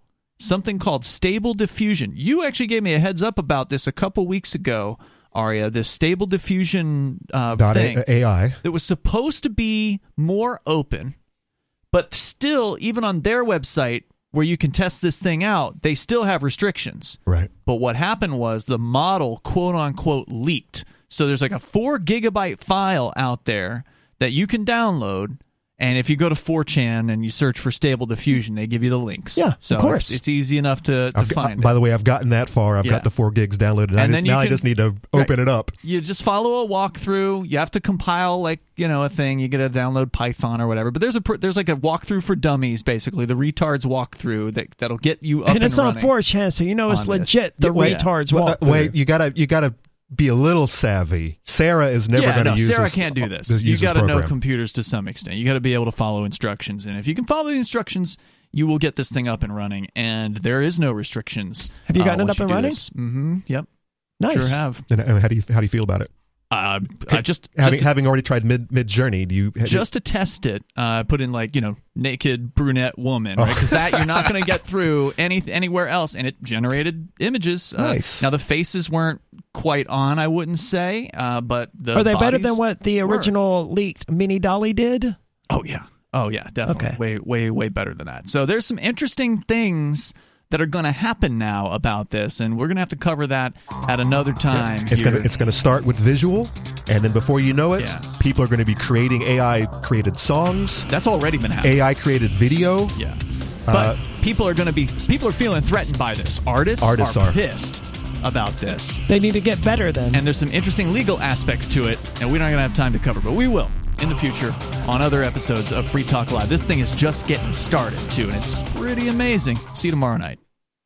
Free Talk Live's video archives have been on LBRY for years. LBRY is an uncensorable, decentralized, blockchain based media sharing protocol, and we're big fans of it here on Free Talk Live. In 2020, LBRY launched Odysee, a video sharing website to compete with YouTube, and it's really taking off. Now, with over 1 million channels, many of whom are disaffected YouTube creators. During YouTube's crackdown for not towing the government line on COVID, the Free Talk Live YouTube channel started receiving strikes and could be completely taken down at any moment. Thankfully, Odysee started offering live streaming, so we're now streaming live every night and posting our video archives permanently to Odysee. You can watch live or anytime on our Odysee channel by visiting video.freetalklive.com. If you want to go all in, download the desktop app at lbry.com, and then every video archive you watch, you'll help seed and keep it online forever. At minimum, we ask you visit video.freetalklive.com and follow us on Odysee today. video.freetalklive.com.